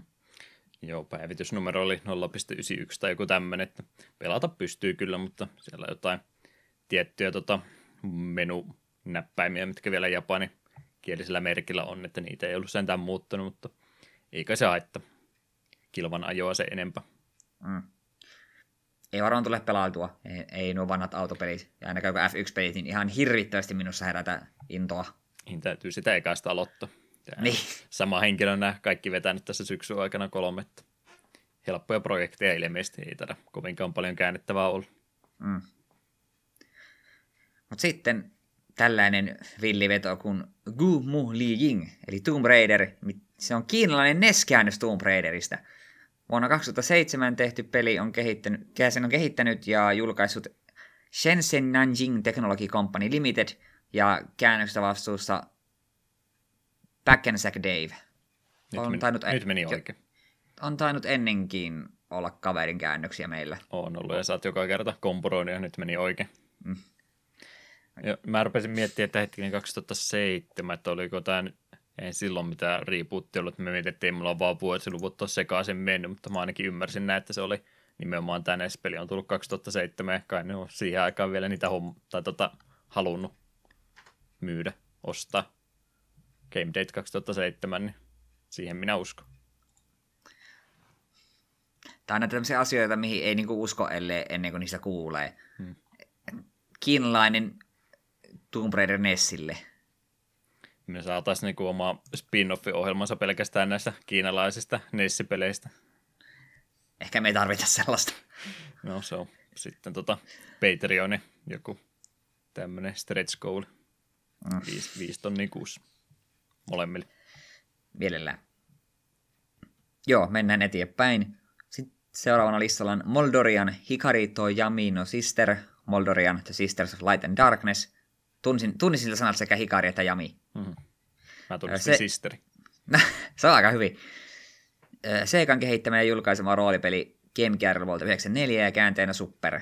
Hänestäkin ollaan joskus aiemmin mainittu. Ja me on sanonut tämän lauseen aika monta kertaa tässä osiossa, mutta vanha roolipeli, niin minun mielenkiinto on vähän niin kuin, noussut. Mutta ei varmaan ikinä tule silti pelattua. Valikoimaan sen verran hurjasti. Tuo on kumminkin Jep. semmoinen suht isolla budjetilla tehty, että se oli ihan nätin näköinen, mitä kuvia sitä katteli, ja siellä taustatiimissäkin oli ihmisiä, jotka on sitten myöhemmin ollut myös isoissa JRPG-projekteissa mukaan, että osaamista siinä pelin takana kyllä löytyy. Joo, näyttää aika hienolta. Hmm. No en tätä jakson jälkeen kuitenkaan enää muista, että tuommoinen olisi olemassa, mutta täällä se, on. Seuraavaksi täällä on tuttu nimi. Tämä on tämän Tapaluka. Vuonna 1999 ainoastaan Saksassa julkaistu Game Boy-peli. Infogamesin julkaisema ja Neon Software GmbH on kehittänyt peli muistuttaa hieman Zeldaa, yhdistellä roolipelaamista ja toimintaa. Muistan Tapalukaa piirretyn en kyllä yhtään muista, mitä siinä tapahtui ja minkälainen se oli. Muistan vaan nimen tapalukaa ja miltä kyseinen lohikärmeveijari näyttää. Hmm. Joo, ennen kuin Pokemonit ja Digimonit tuli, niin mä kyllä sanoisin, että tapaluka oli kyllä ihan ihan kärkikasta ja mun suosikki piirretyissä, mitä ikinä tuli. En, en tiedä miksi, mutta tulee lämpimiä ajatuksia ja fiiliksiä ja tapaluka sanastakin pelkästään, mutta samoin kuin ei tule, en muista yhtään mitään kyllä sarjasta se oli semmoinen lohikärme, mikä lenteli se. Ja sit sen mä muistan, että siinä oli se pahis, oli se lumiukko, millä oli silinteri hattu päässä. Niin muuten oli. Mikähän sen nimi mahtokaa olla, mutta kai se halusi sitä lunta sinne metsäänkin levittää. Ehkä se oli se sarja-ide. Muuta en muista. No niin. Pitää joskus retroilla senkin kanssa. YouTubesta vaan etsimään jaksoja. Hmm. Tunnarin kävin kuuntelemassa. Heitä paluka. Joo, seuraavaksi sitten Bike Daisuki, Hashiriyama Tamashi Rider Spirits, I Love Bikes, Street Racer Soul Rider Spirits. Mario Karttia kovasti muistava kilvan ajopeli Super Nintendolle, jossa karting-autot on vaihdettu moottoripyöriin. Peli on julkaistu Japanissa vuonna 1994 ja sen on kehittänyt Genki CO Ltd ja julkaissut Masaya.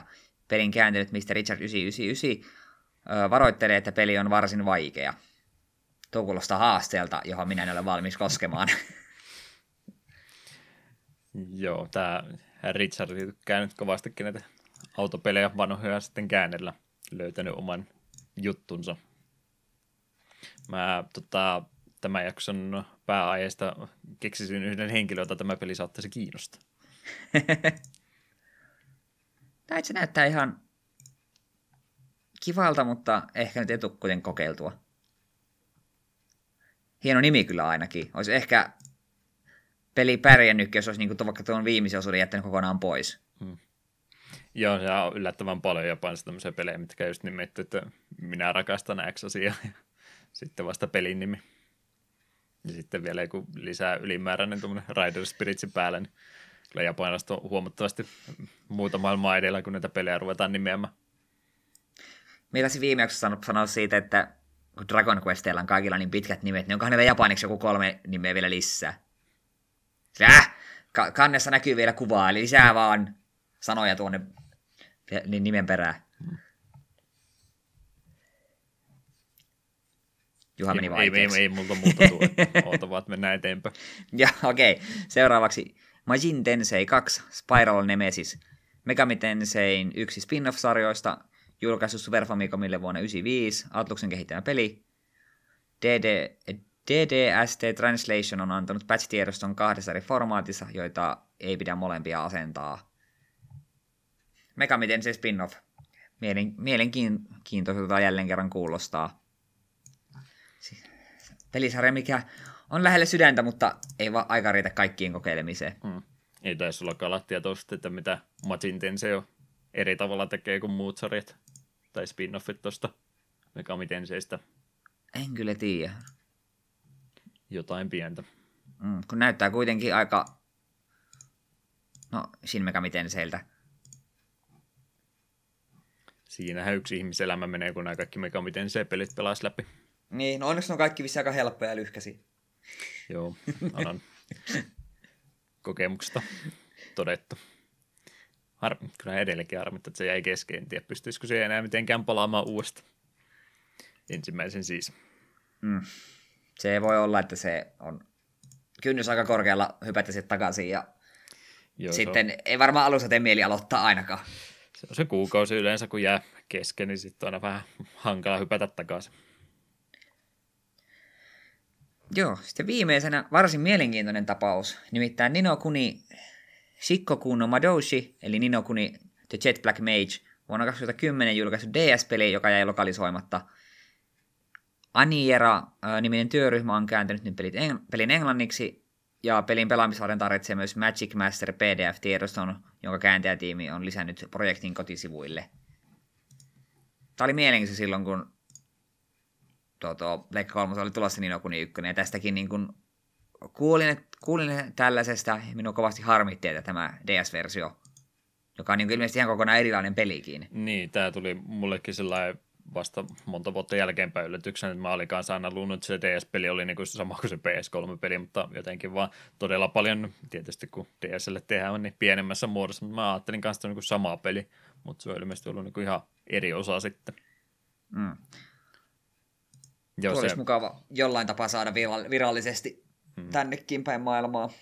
Joo, sehän oli se syy siinä, että minkä takia sitä ei ikinä tullut, kun siinä oli justiin se, tota, tota, mikä tuli sitten Pleikkari 3 keräilyversiossa se kirja.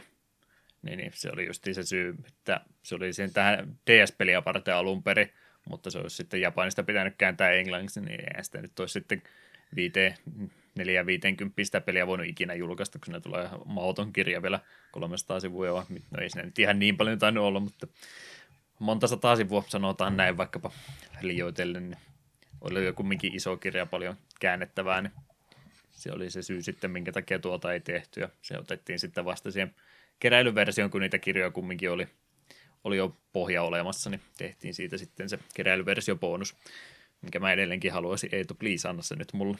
Etuolla se on hyllyssä. Olen sitä hyvin ylpeä. Mietin Nino kanssa, kun mä sitä niin kovasti tykkäsin, että jos se nyt pelaa suuvasta, niin onko mieli muuttunut yhtään vielä viidessä vuodessa. Ihmiset nimittäin sanoo, että se on yliarvostettu peli. Kyllä me väitän, että se on edelleen hyvä peli. Ei se täydellinen peli kyllä, että siinä oli omat ongelmansa. Mutta silloin me nautin ja väittäisin, että jos sen uudelleen nyt pelaisi, niin edelleen varsin tykkäisin. En sen tiedä, että ihan samalla tavalla. Hmm. Jos ei muuta, niin on se peli ainakin helvetin kaunis edelleen. Niin joo, se on ehdottomasti. Sanoisin, Vaik- että Pelikkari kolmosen nätein peli. Mm, vaikka se kakkonen mulla olikin myös vähän pettymys, joka oli myös tämän vuoden niitä pettymyksiä jossain määrin, niin, niin se kakkonen myös oli aivan järkyttävän kaunis. Se oli siinä pelissä sentään edelleen toimivaa. Hmm. Äh, easy speedrunin niin on viisi puoli tuntia. No niin. Sinne sitten. Ei muuta kuin etu. Onnea opettelu. Mä sanon, että jos me jotain peliä rupeaa runnaamaan, niin se on todennäköisesti Kingdom Hearts 1, koska sitä mä oon mättänyt muutenkin niin paljon, mutta emme sitäkään halua ruveta alo treenaamaan. Hmm. Niinhän sä sanot tässä kohtaa, mutta ootas vaan kun mä pakotan sitä. En tiedä miten se onnistuu, mutta pakotan kumminkin. Täytyy mustamaalata jotenkin. En tiedä sitenkään, miten se onnistuu, mutta yritän kumminkin kovasti. Jotenkin se täytyy saada aikaiseksi. Suunnitelma muotoutuu koko ajan. Tuossa Nessillä semmoinen Dracula-niminen peli, mikä on ihan mielenkiintoinen speedruni. Voisit kokeilla. Strideri myöskin. Strideri en koske. ei, ei sitä Genesis-versiota, vaan se Nessi-versio, missä menee vähän seinistä läpi. Silti. Traumaaduin. Pelaamattakin. Kyllä. Oikea asenne. Siinä olisi varmaan uutisosiosegmentti sitten tältä vuodelta hommat hoidettu ja ihan reilusti juttua ne tuntuisi olevan, niin suotta jäädään tähän jumittamaan koska nyt olisi sen pääaihe aika huhu. Mä oon ottanut tätä hetkeä koko vuoden. Piti tehdä extra jakso Game Center, sitä aikaisemmin jo säästettiin nyt sitten ihan pääjaksoon tämä näin. Se kelpaa mulla. Tota noin, mä en tiedä mikä tämän kappaleen nimi oikeasti on, mutta jokainen, joka on Game Center ikinä katsonut, niin tunnistaa kyllä tämän kappaleen. Tämä soi aina siinä, kun ne lähtee eh, reissun päälle vähän arcade-mestoja käymään läpi. Tämä on kaudesta kaksi astekohan se on ollut sitten on se kakkoskaudesta asti mun mielestä ollut, ollut mukana. Tämä kappale aina soi siinä arcade-reissujen aikana. Tämä on parasta ikinä. Kuunnellaan se ja Game Center sitten juttu.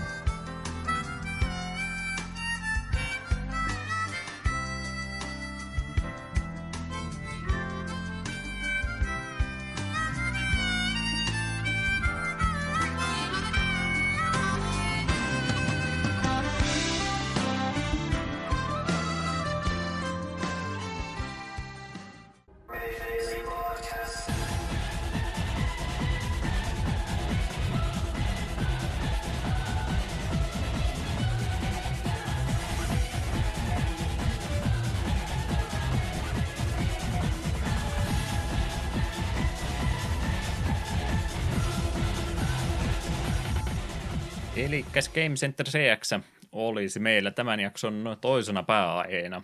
En pistänyt järjestyksen kumpi on isompi aihe, yhtä iso minun mielestäni, mutta Game Center CX ehdottomasti täytyy puhua ja minä olin tämän aiheen ottanut, ottanut tähän, ei valinnut silloin, milloin mä nyt valkkasinkaan, mutta – halusin ottaa ihan tämmöisen erilaisen jutun kerrankin pääaiheeksi, koska yleensä on aina peleistä puhuttu, mutta nyt on täydellinen tilaisuus Game Center puhua. Jos ei takapelkässä tästä puhuttaisi, niin olisi iso vääryys tapahtunut. Eli miksi tämä aihe? minä halusin, minä tykkään tästä TV-sarjasta niinkin kovasti, että tämä on retro-aiheinen peliohjelma, niin pakkohan siitä takapölkyssä puhua. Eetu, miten sulla oli tämän sarjan kanssa, muistaakseni niin, että minä pakotin katsomaan? Pakottaa on hyvin vahva sana. Markkinoit tätä sarjaa kyllä minulle, että hei, jollain sama, sitten kuitenkin sillä tyyli, että keskikäinen japanilainen mies pelaa videopelejä. Hmm. Se, miksi minä en katsoisi tätä? Joo, itsellä menee historiallisesti. Se taisi olla se 2011 vuosi, kun ekaa kertaa tuota sarjaa kattelin parilta eri suunnalta tuli, tuli puhetta, että hei, täällä olisi Japanissa tämmöinen jännä sarja, ja ihmiset on sitä jonkin verran tekstittänyt sitten englanniksi, niin kannattaa katsoa tässä näitä pelejä, mistä sä tykkäät. Niin rupesin sitä katsomaan, ja yhden jakson jälkeen oli jo automaattisesti koukussa, että mainion sarja ehdottomasti kyseessä, niin kerrotaan vähän siitä, minkälainen sarja olisi kyseessä. Eli 2003 alkunsa saanut TV-sarja tuolla Japanissa Fuji TVin omaisuutta. Eli tämmöinen retro-pelihenkinen TV-ohjelma, jossa päähenkilö Arino ja hänen tehtävänsä olisi läpäistä hänelle annettu peli aikamäärän puitteissa. Yleensä tuohon pelaamiseen on se yksi nauhoituspäivä annettu aikaa, about sinne kymmenen aikana taitaa yleensä nauhoituksia aamusta aloitella ja siinä sitten mielellään sen päivän aikana olisi homma hoidettava läpi. Yleensä kumminkin lopputulos on se, että siellä melkein puoleen yhden asti saadaan paikalla olla ja pitkä sessio siinä on ja mietin kovasti, että miten siinä kuvausryhmä ja muukin jaksaa katsoa, kun mies feilaa niitä samoja juttuja 12 tuntia putkeen, mutta tämä on kuitenkin se perusidea tässä peli, tai tuota TV-sarjassa, että vanhoja pelejä pitäisi pelata läpi ja mielellään se päivän aikana tosiaan sitten läpäistä ne, mutta on siellä poikkeuksekin tehty, että ollaan toisen päivän puolellekin sitten jatkettu, varsinkin kun on vähän pisempiäkin pelejä sitten yleensä kyseessä.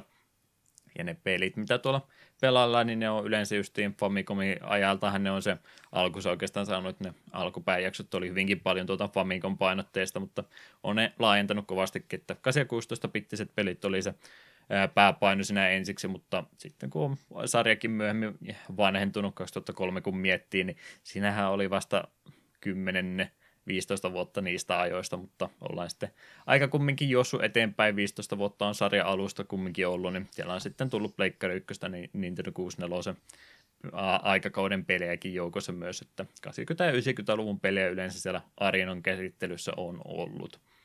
Että retro-puolelle kyllä kumminkin nuo kaikki pitäisi laskea. Kyllä mä nyt jo uskaltaisin sanoa, että Pleikkari 1 ja 64 pelejä saa retropeleiksi sanoa. Kyllä saa. Hmm. Eli siinä on sarjan perusidea käytännössä.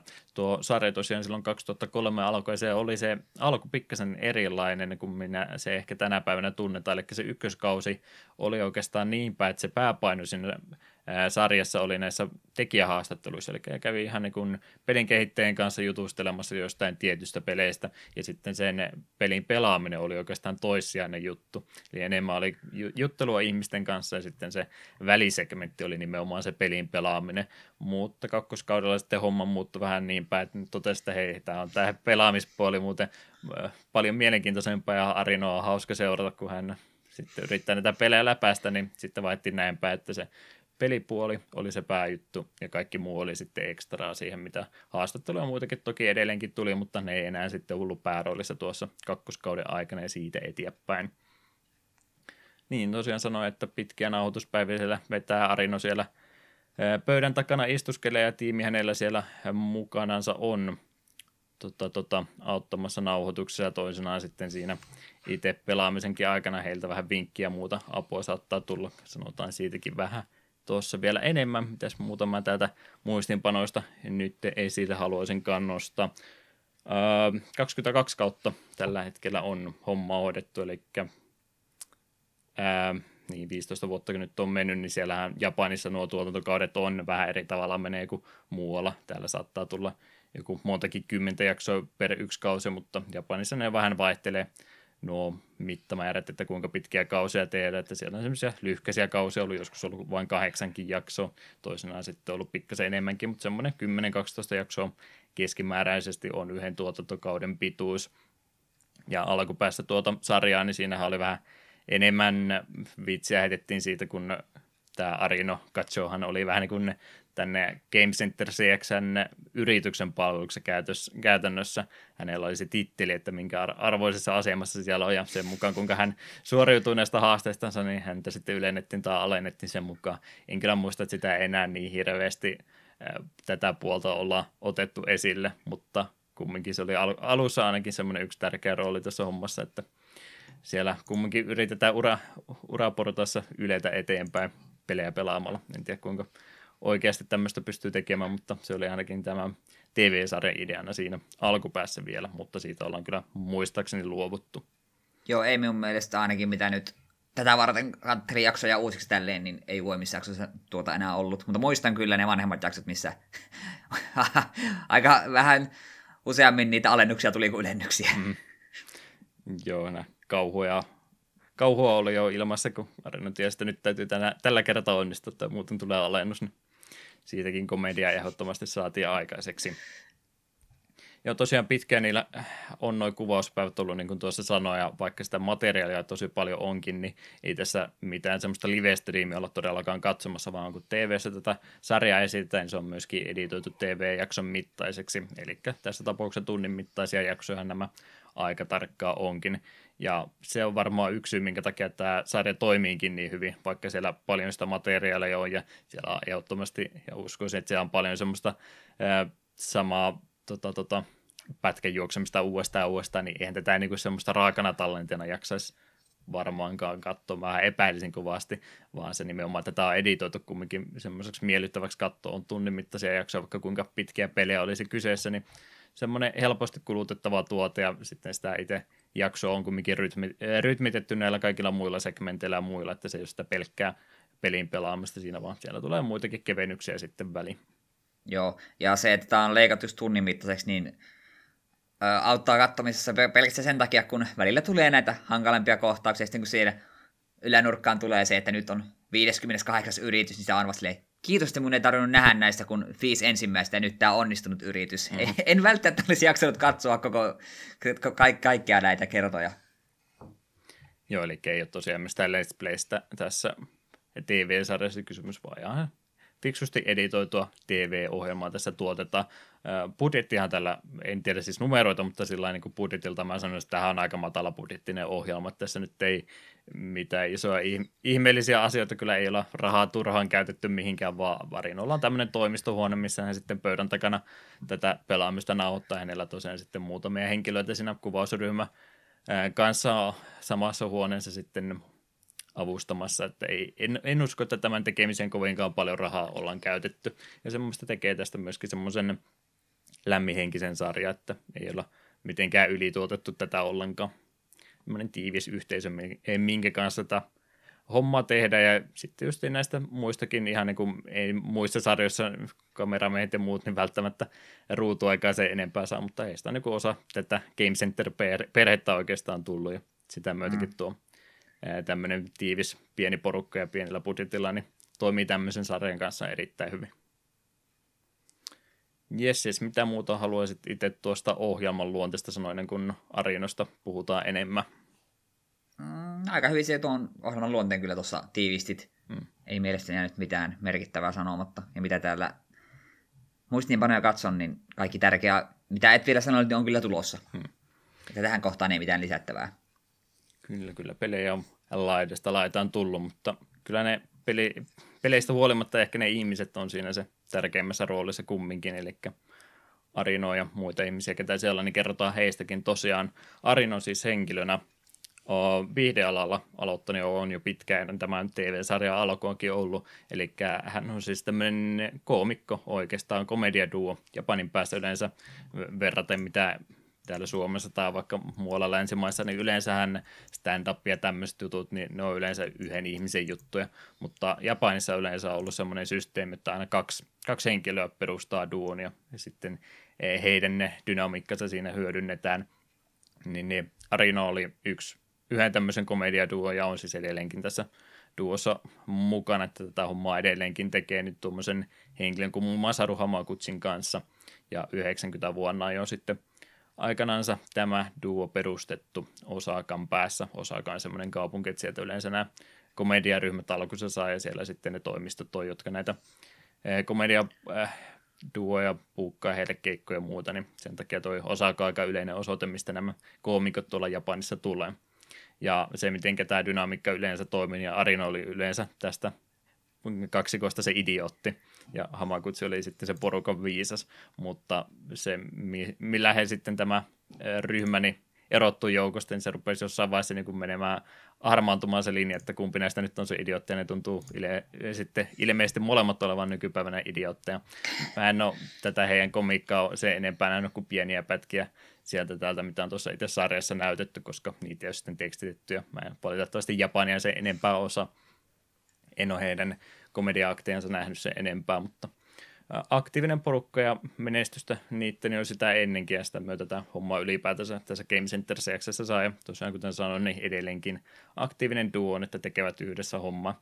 Game Centerin puolella tuo Masaru on vähän harvemmin esiintynyt. Hän on kyllä käynyt siellä paikalla, muun muassa spesiaaliohjelmien tai jaksojen puolella hän on ollut mukana Minecraftin ja pelasi jonkun yhden sarja-ajan, joku kymmenisen jakso on pelannut Arinon kanssa Minecraftia, jos ei tuon kiinnostunut asiasta, niin semmoista muun muassa löytyy. On käynyt kyllä ruudussa, mutta Arino-hommaa tämä Game Center kumminkin on.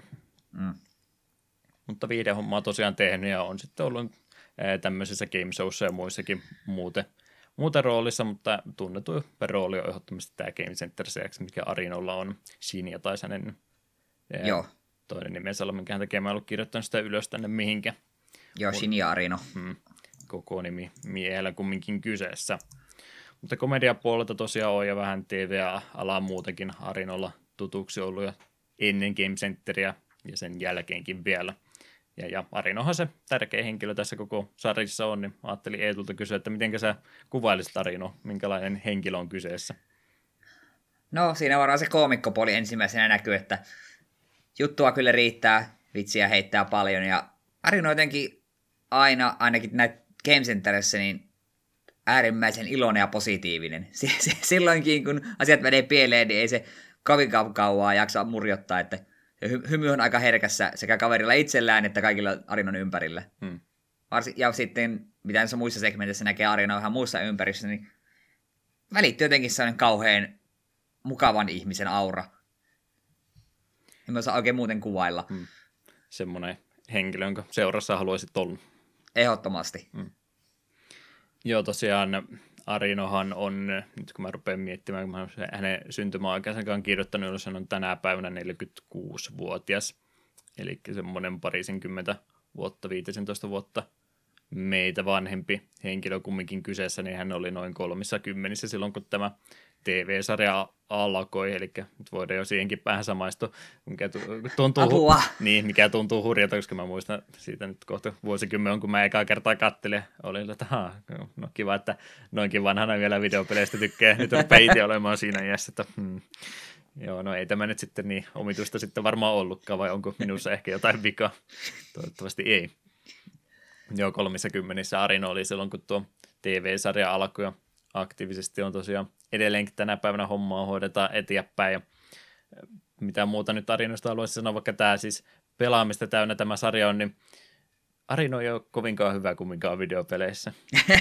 Joo, me se, sitä vielä sanonut, minä säästelin sitä. Mm, se ehdottomasti täytyy mainita, että ei Arino nyt ole se sun lähisukulainen, joka ei ole ikinä pelannut mitään. Siis Arino on kumminkin, mitä Japanissa, niin hän on otaku-tyyppinen henkilö, että hän on nuorena pelannut pelejä, muutenkin nörttimäisiä mielenkiinnon kohteita hänellä on, mutta näin meihin verrattuna, jotka sellainen ehkä vielä pykälä enemmän on pelannut muutenkin asioita, ehkä pikkasen paremmin osaa tehdä, niin Arino on kuitenkin suht huono, haluaisin sanoa noissa peleissä, että kyllähän siis on haasteista suoriutunutkin monesti, mutta se on sitten enemmän ollut semmoisella brute force mentaliteetillä, että nyt vaan hakataan päätä seinään niin kauan, kunnes tämä menee läpi, mutta mm. noin ylipäätänsä skaalalle, niin hän menee sinne ehkä vähän huonomman puolelle puoleiselle pelaajalle, mutta siitä huolimatta niin jaksaa vitsiä vääntää ja itselleensäkin sinne nauraa, kun asiat ei yleensä kumminkaan mene ihan niin kuin haluaisi tehdä.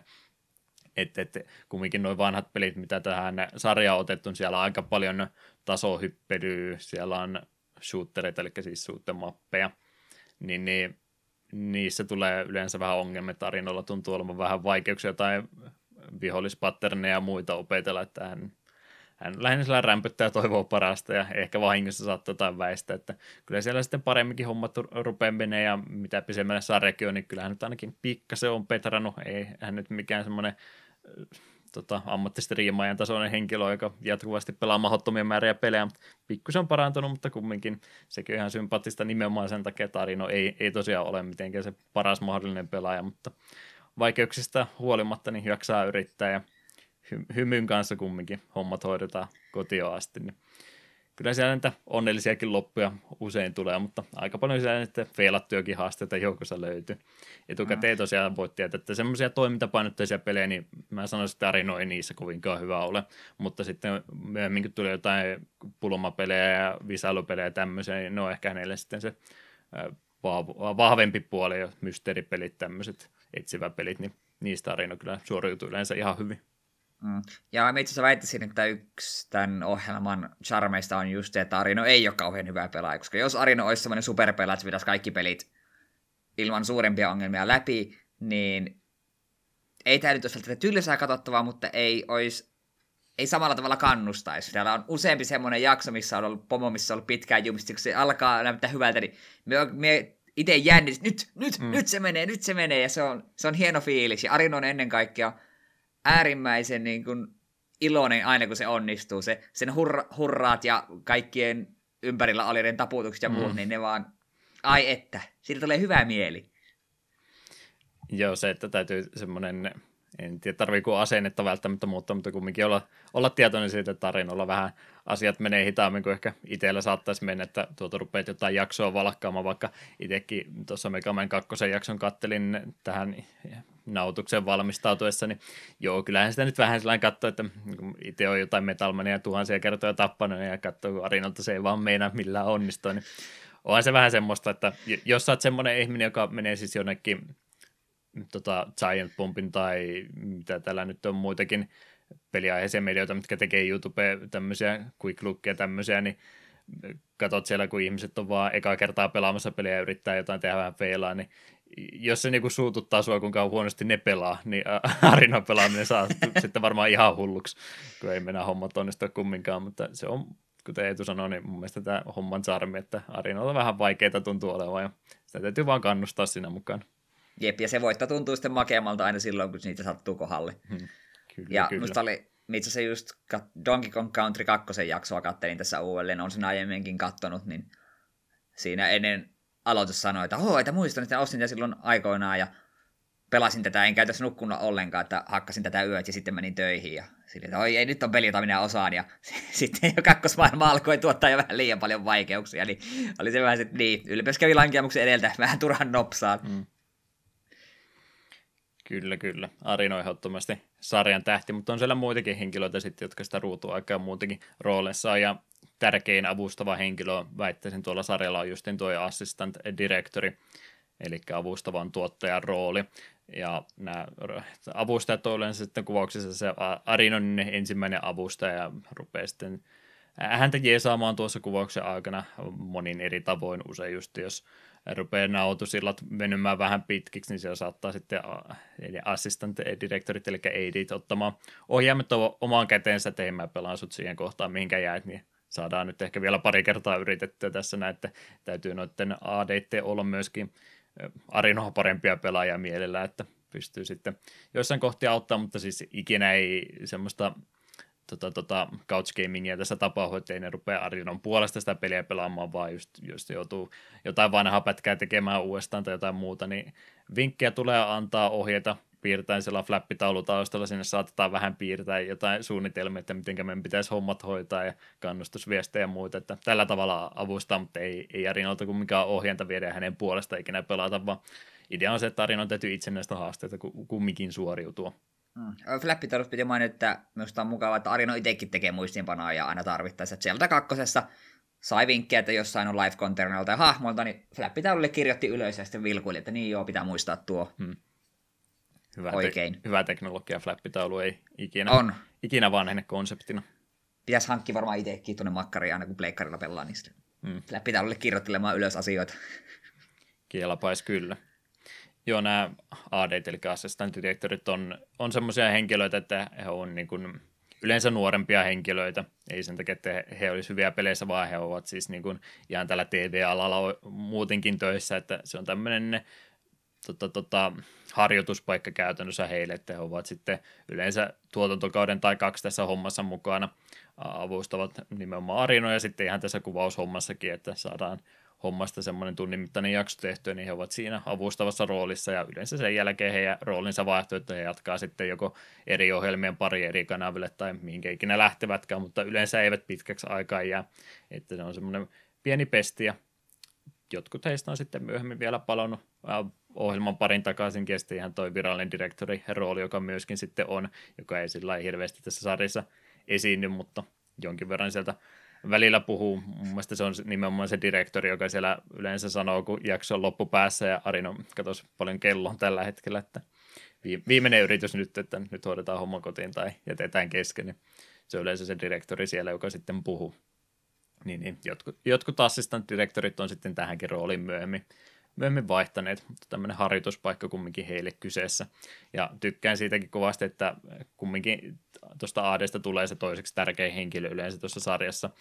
Sitä ei välttämättä huomaa, jos sitä rupeaa jaksoja katselemaan vähän sieltä, ta, mistä vaan sattuu, mikä on ihan hyvä tapa. Tässä ei siis mitään isompaa juonin kartta sinänsä, että sä voit jaksoja katsoa missä tahansa, mutta siinä missä se ei yleensä, koska siitä tulee kumminkin semmoinen tärkeä henkilö tuosta assistant directorista, ja Arino yleensä tykkää vähän vähän vitsiä vääntää ja vähän. muutenkin piikitellä ja muuta, että kyllä heille ko- kovaa koulua Arino yrittää sinä antaa, mutta hyvässä mielessä kumminkin, että ei tässä nyt mitään ikävyyksiä tehdä, mutta no, oli se yksi assistant, se naisassistant directori, mille se oli ehkä välillä vähän ilkeä, mutta muuten joo, niin yleensä semmoista leikikästä pilkittelyä siinä oli mukana, niin tärkeä henkilö ehdottomasti tuo AD tuossa sarjassa. Joo, tää on muutamia kertoja, kun AD on tullut niin näyttämään, että hei, että miepä näytäminen tämä kohta mennä, sitten se feilaa sen, niin Arin on aika armoton silloin, ja hän eikä syystäkin. Joo, ja kaikki muutkin naura. Joo, paksu iho täytyy ADllä ehdottomasti olla. Kyllä.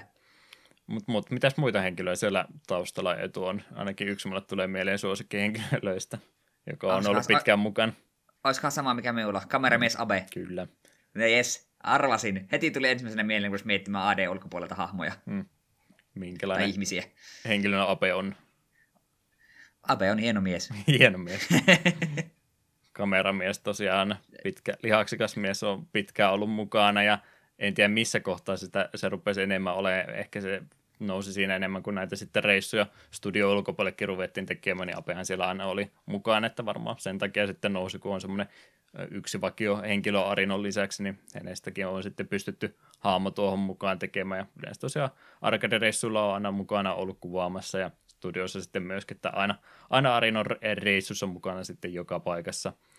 Hangonistahan tuntuu kovastikin tykkäävät aina, kun sieltä Hangon kabinetti jostain löytyy, niin ne menee Arinan kanssa kahdestaan siihen prätkän päälle istumaan, että pakkohan sitä pelata on. Ja sitten muitakin aina noita visailupelejä muitakin esimerkiksi, niin Apelta kysytään just niin sitten moottorihajoneuvoihin liittyviä kysymyksiä, niin häneltä ne vastaukset aina löytyykin sitten. Jep, ja silloin tällä Abe aina heittää muissakin peleissä vähän kommenttia Arinon pelaamisesta ja muusta. Hmm. On sitä joitakin vinkkejä, joskus sitä salaisuuksia on pongannut Abe ensimmäistä, hei, voisit, olisit voinut tehdä tuossa noin. Mm. Ja välillä on sitten ohjaaja joutunut menemään välillä, hetkinen, Anto, antako joku sieltä vinkkiä ilman lupaa, niin, niin. välillä Abe innostuu vähän liikaa itse. Mutta sallittuhan se on. Joo, APCtä yleensä esille nousee ääni myöskin aina välillä pääsee mukaan, että isä hänkin on niin kuin Arinon ja välillä tulee isällisiä neuvoja häneltäkin ja ruudussa muutaman kerran ollut, mutta ei yhtään usein kumminkaan semmoisia henkilöitä sieltä muun muassa taustalta löytyy ja muitakin avustajia kyllä ehdottomasti, mutta pienellä porukalla kumminkin hommaa hoidetaan. Mutta mut se on se päärooli on siinä pelien pelaamisen kanssa, mutta on siellä sitten tämä välisegmenttejäkin, millä sitten jaksoa vähän rytmitetään, ettei se ole sitä pelkästänsä ja mitäs kaikkia suosikkeja sieltä Eetu voisi luetella. Nämä nyt oli mu- omat muistinpanot, mutta mitä sulle tulee mieleen, että mitä siellä on? Muun muassa se arcade-reissut nyt on varmaan päällimmäisenä mielessä molemmilla. Juu, se on se tärkein, mutta sitten mulla oli tämmöinen, mihin me törmäsin, kun rupesin noita sieltä tätä jaksoja katsomaan taas uudelleen, niin en muistanut sitä aiemmin, että Arina haluaa palkankorotuksen tai bonuksen, niin hänen pitää sitä varten hoitaa jonkun pe- pelin joku bonusosio. Siellä on haasteita teet tässä pelissä, tässä bonusketissä ja eteen verran pisteitä ja tällaisia, niin se oli jotenkin semmoinen, että se tuli muutamassa peräkkäin, niin musta oli nautinnollista. Ja sanotaan, että näitä Arinon onnistusprosentti ei ollut kovin hyvä. Mm. Ja aina sitten lopuksi sitten näki sille, että jos olisit saanut tämän bonuksen, niin olisit voittanut tämän, niin sitten se on yleensä joku sadan jenin lahja, lahjakortti johonkin mm. ruokalaan, joka pääsit sille, että ei tällä saanut yhtään mitään. ei riitä, kyllä ei. Joo, ehdottomasti tosiaan haluan sitä arcade-jutuista puhua, että vaikka tämä niin peliohjelma käytännössä on, niin onhan tämä jonkinlainen katsaus kumminkin Japaniin niin kuin, siis ihan kansakuntana muutenkin, ja vähän semmoinen matkailuohjelma fiilistä tässä myöskin tulee, kun siellä lähdetään tätä arcade katsomaan, koska se kulttuuri kumminkin noiden pelien kanssa siellä Japanissa ihan erilaista ollut. Mä myöhemminkin olisin ehkä halunnut sanoa, mutta tässä nyt mainittako, ettei tätä oikein välttämättä pysty samalla tavalla tekemään muualla kuin Japanissa, koska tuo pelaaminen on kumminkin hyväksyttävä viihdemuoto ollut ihan alusta asti verrattuna muualla, missä siitä on nyt saatu ihan näihin päiviin asti tapella niin se kumminkin katukuvasta kaikki arcade-pelit ja muut tämmöiset patsinko-tyyppiset ja miten siellä muitakin lasten pelejä sitten joukossa löytyy, niin tämmöinen pelaaminen on kumminkin ollut pinnalla siellä jo ihan 70-80-luvulta asti Space Invaderista ja näistä ajoista alkaen. Niin, niin, niin katukuvassa kumminkin näkyy ja siellä on paljon sitten katsottavaa arinolla käyvää vähän vanhoja pelejä pelaamassa ja tosiaan siellä näitä lasten pieniä pelejä, just mitä mä sanoin, ei, ne ei siis kaikki ole patsinkkoa, mutta niissä yleensä laitetaan se kolikko sieltä sivusta vähän pajatsomaisesti ja yritetään sitten kuljettaa se, se reitin läpi, niin tämmöisiä pieniä alle metrin mittaisia kabinettia lapsille tarkoitettuja, niin siellä se Arino yrittää slaavikyykistöä niiden eteen ja yrittää niitä läpi pelata, että kaikkea tämmöistä sieltä löytyy. Syömässä käydään tosi usein vähän, vähän japanilaisia ravintoloita siinä samalla, karkkikauppoja, niissäkin käydään yllättävän usein, niitäkin tuntuu aika paljon Japanissa olevan, että makeisia näytetään ja muuta tämmöistä mukavaa. Ja ihmisten kanssa jutellaan, lapsetkin tulee välillä Arinoa moikkaamaan sinä auttamaan häntä, että sanoisin, että niin kuin toisarvoisesti niin tämä on matkailuohjelma myöskin. Mm. Kyllä se vähän kateutta aiheuttaa, kun just vierailevat noissa arkadeissa. Välillä tulee just se kivoja pieniä karkkikauppoja, siellä yksi tai kaksi arkadekoneita, jee, sitten tulee semmoinen massiivinen arkadehalli, missä katsoo vaan sille kielipitkät, oh, hmm. tuommoiseen kun edes kerran elämässään pääsis mitään ei osaa ruudulla olevista teksteistä lukea, mutta vaan hakkaamaan nappuloita, että jotain kivaa varmaankin tapahtuisi. Mm. Sitten se, semmoisia asioita me haluan mainita. Se on mun on nyt tullut vasta yhden kerran vastaan, tai segmentin. Mennä mikä jakso se oli. Me katsoin pari jaksoa putkeen yksi ilta, niin siinä näkyy joku AD, AD tai joku löytää jostain raunioista vanhan pelikasetin, ja sitten mikäköhän tämä on, ja sitten mennään 90 maskeeratun Arinon luokse, joka sitten muistelee sitä peliä. Se, se, se, se, oli hieno. Joo. Arino viimeinen elossa oleva, joka muistaa nämä pelit vielä, niin häneltä menee kysymään, että minkä sellainen peli tämä oli. Joo, ne on nämä segmentit yleensä aina kausikohtaisia, että niitä sitten löytyy sen kauden aikana vain ja ainoastaan. Tämä arcade niin on, on se, mikä alusta asti ollut, mutta muuten ne on yleensä semmoisia lyhkäisempiä yhden kauden mittaisia välisegmenttejä ollut semmoisia pienempiä pelihaasteita siellä voi olla, siellä näytetään sitten jotain vanhoja pelejä, tulee semmoinen nopeatempoinen näytetään, että mitä pelejä on vuonna 1986 esimerkiksi julkaistuja kehittäjistä niin, ja muista mainittuja, tämmöisiä sieltä löytyy. Mun jotain suosikkia, mitä eri kausia aikana ollut 11 kausi, siellä luettiin pelien manuaaleja läpi ja sieltä kerrottiin tärkeitä elämänsä oppaita, sääntöjä, vinkkejä elämään dramaattisesti luettuna manuaaleista ne nimenomaan nämä elämänsäännöt löytyy. Ää, 15 kausi oli yksi Fujitiiviin tota, naiskuuluttaja siellä hänen kanssa luettiin ääneen jotain tiettyjä segmenttejä. Rouva ei itse videopelejä pelaa ollenkaan ja ihmettelee, että miten tällä la- lasten peleissä tämmöisiäkin tekstejä saattanut olla, mutta dramaattista lukemista siinä myöskin. Ää, buddhalainen munkki on myöskin lukenut sitten jotain ää, dialogilaineja ja muita, mitä on tuolla pelin sisällä ja strategiaoppaissa saattanut joukossa olemaan ja yrittänyt niistä sitten jonkinlaisia elämäohjeita myöskin antaa. Nämä on erittäin syvällisiä nämä kaikki mun välisegmentit, mistä mä eniten tykännyt. Mutta tämmöisiä muun muassa siellä hyviä, hyviä pätkiä ollut, mitkä tosiaan yhden kauden aikana ehkä ollut ja sitten ne on vaihdettu muihin. Niitä löytyy kyllä erittäin paljon, niistä pystyisi enemmänkin puhumaan, mutta parempi ehkä mennä eteenpäin. Eli, eli 2003 on tosiaan TV-sarja alkunsa saanut, mutta siinä hetki aikaa meni ennen kuin tuo kiinnostus sitten rupesi täällä länsimaistakin löytymättä niitä raakoja teksti, tekstitytty, en mä osaa suomen. Tekstitettyjä. Te, ei, kun, ei, ei tekstitettyjä jaksoja. Ah. Niitä jonkin verran kyllä muualle sitten torrenttia muiden muodossa valunut muualle aikaisemminkin jo, mutta, mutta se oli sitten vielä se suosio siinä vaiheessa aika pientä. Mutta mut se rupesi sitten, ää, mitenkä se meni, Ootas 2009 oli mun mielestä se vuosi, eli tässä oli nyt se Game Centerin peli, mistä me puhutaan myöskin kohta, niin se oli tullut ulos, ja ne 2009 ilmeisesti yritti saada tätä ensimmäistä kertaa äh, ihan niin kuin laillisesti vietyä muualle maailmaan. Että heillä oli vähän isommat suunnitelmat, että miten he aikoo tehdä tämän homma ihan täydessä mittakaavassansa, mutta ne suunnitelmat sitten ei ikinä läpi menneet, vaan 2011 oli sitten semmoinen käänteen tekevä vuosi tälle sarjalle justiin. Eli samaan aikaan oli jonkin verran noita fanikäännösporukoita ollut TV Nihon niminen ryhmä, oli jonkin verran jo jaksoja sitä ennen tehnyt, mutta he oli sitten editoinut kaikki nämä välisegmentit niistä hommista pois. Heidän käännöslaatu se sitten välttämättä ollut ihan muutenkaan sieltä parhaasta päästä.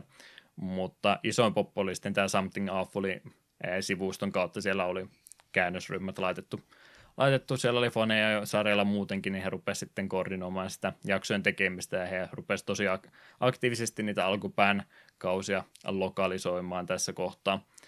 Niin, niin he on edelleenkin tänä päivänä aktiivinen ryhmä. En tiedä kuinka paljon ihmisiä vuosien saatossa ollut, mutta valitettavasti nyt viime vuodet on aika hiljaisia ollut, että siellä on ehkä muutama jakso vuodessa tullut vaan, että ne lokalisoinnin aktiiviset päivät taitaa olla jo taakse jäänyt elämää, mutta ekat mm, 12 kautta, mitähän mä sanoin, se reilut 10 kautta siellä kumminkin on tosi aktiivisesti käännetty melkein kaikki vanhat jaksot, no just näitä uudemmasta päästä sitten, miten ei niin hirveästi enää olla läpikäytykään.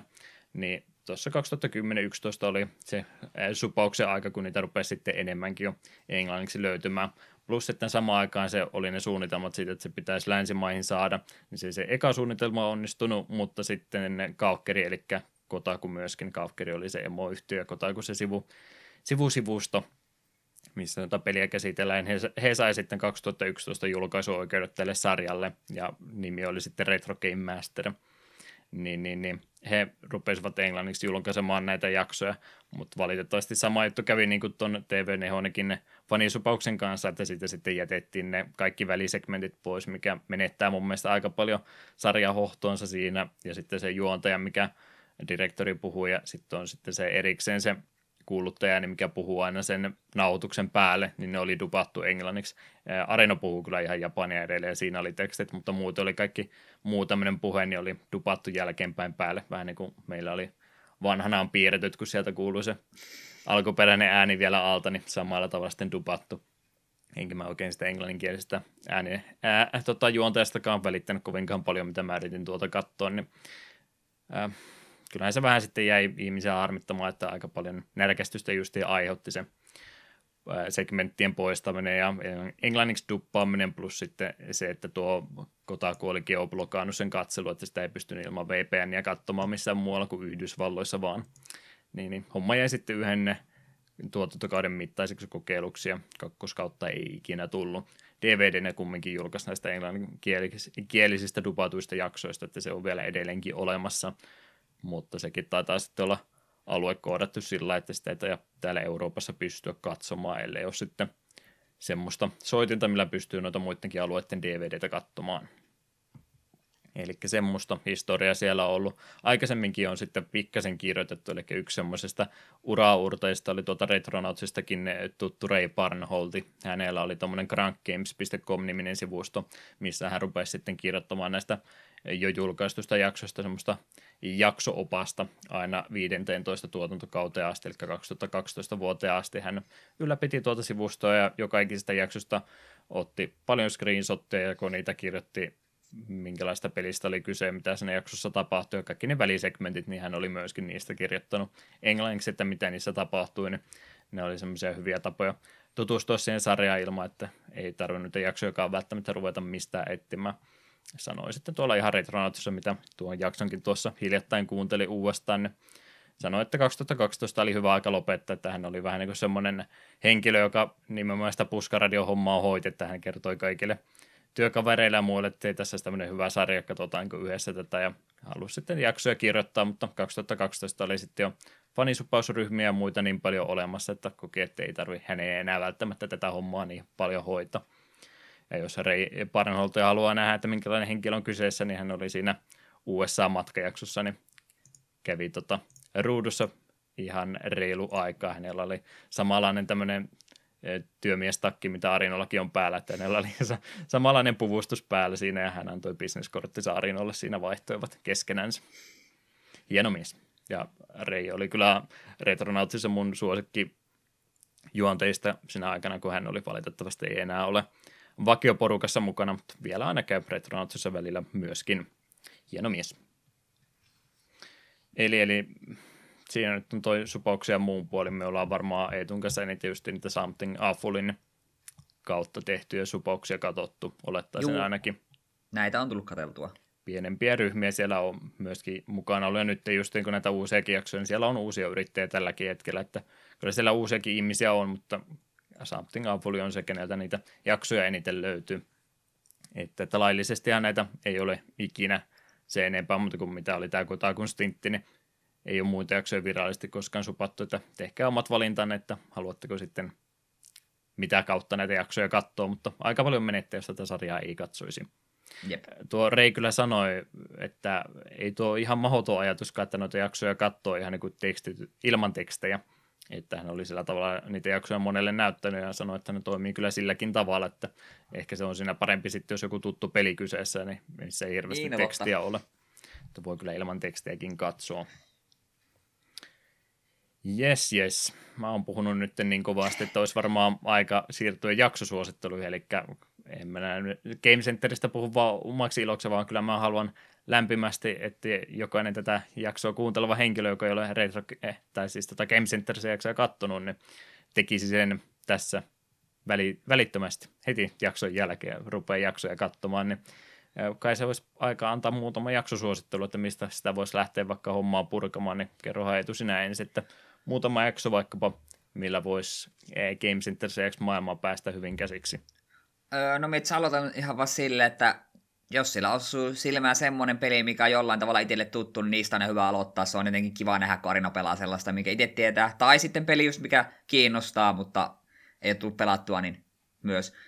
Ja mutta se ihan erikseen haluan kuitenkin... Mie vasta ekaa kertaa katsoin tämän jakson vähän aikaa, sitten oli näitä uusimpia käännettyjä, mitä löytyi, niin Zelda 2, Adventure of Link.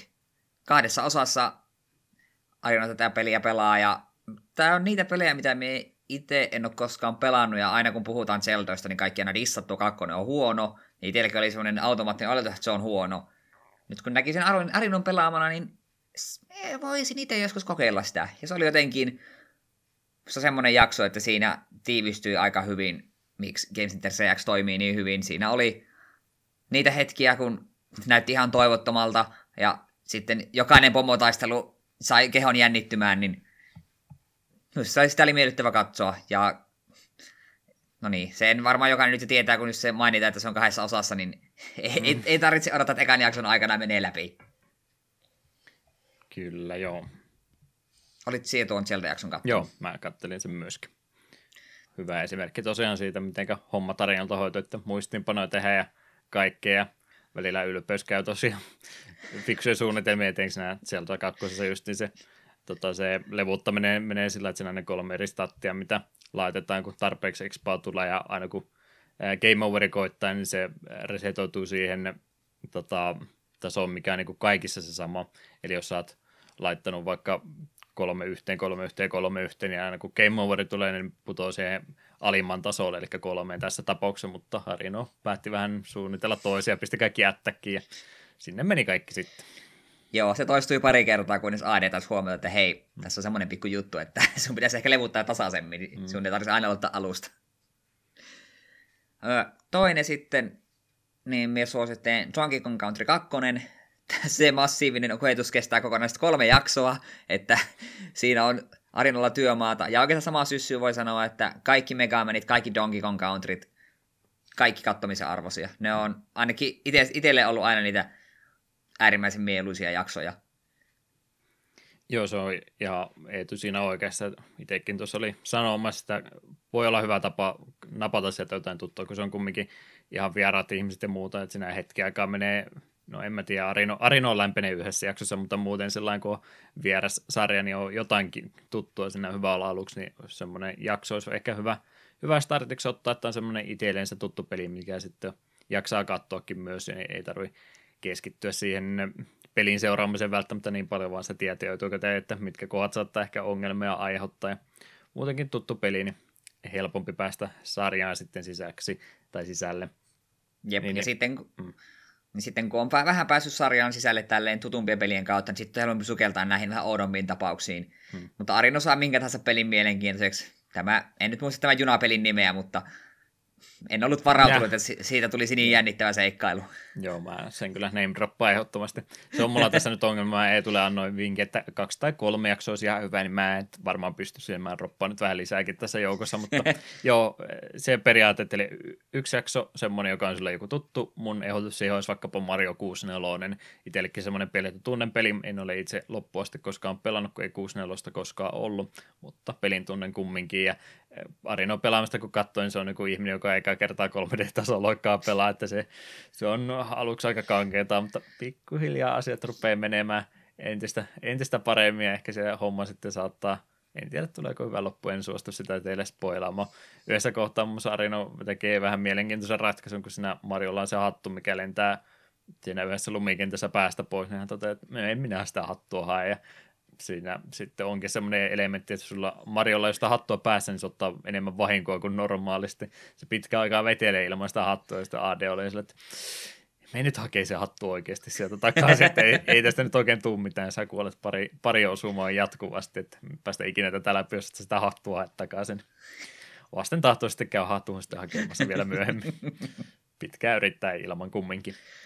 14 kausi, ei anteeksi neloskausi on on, eli se on tätä alkupäästä tuo jakso jo tullut.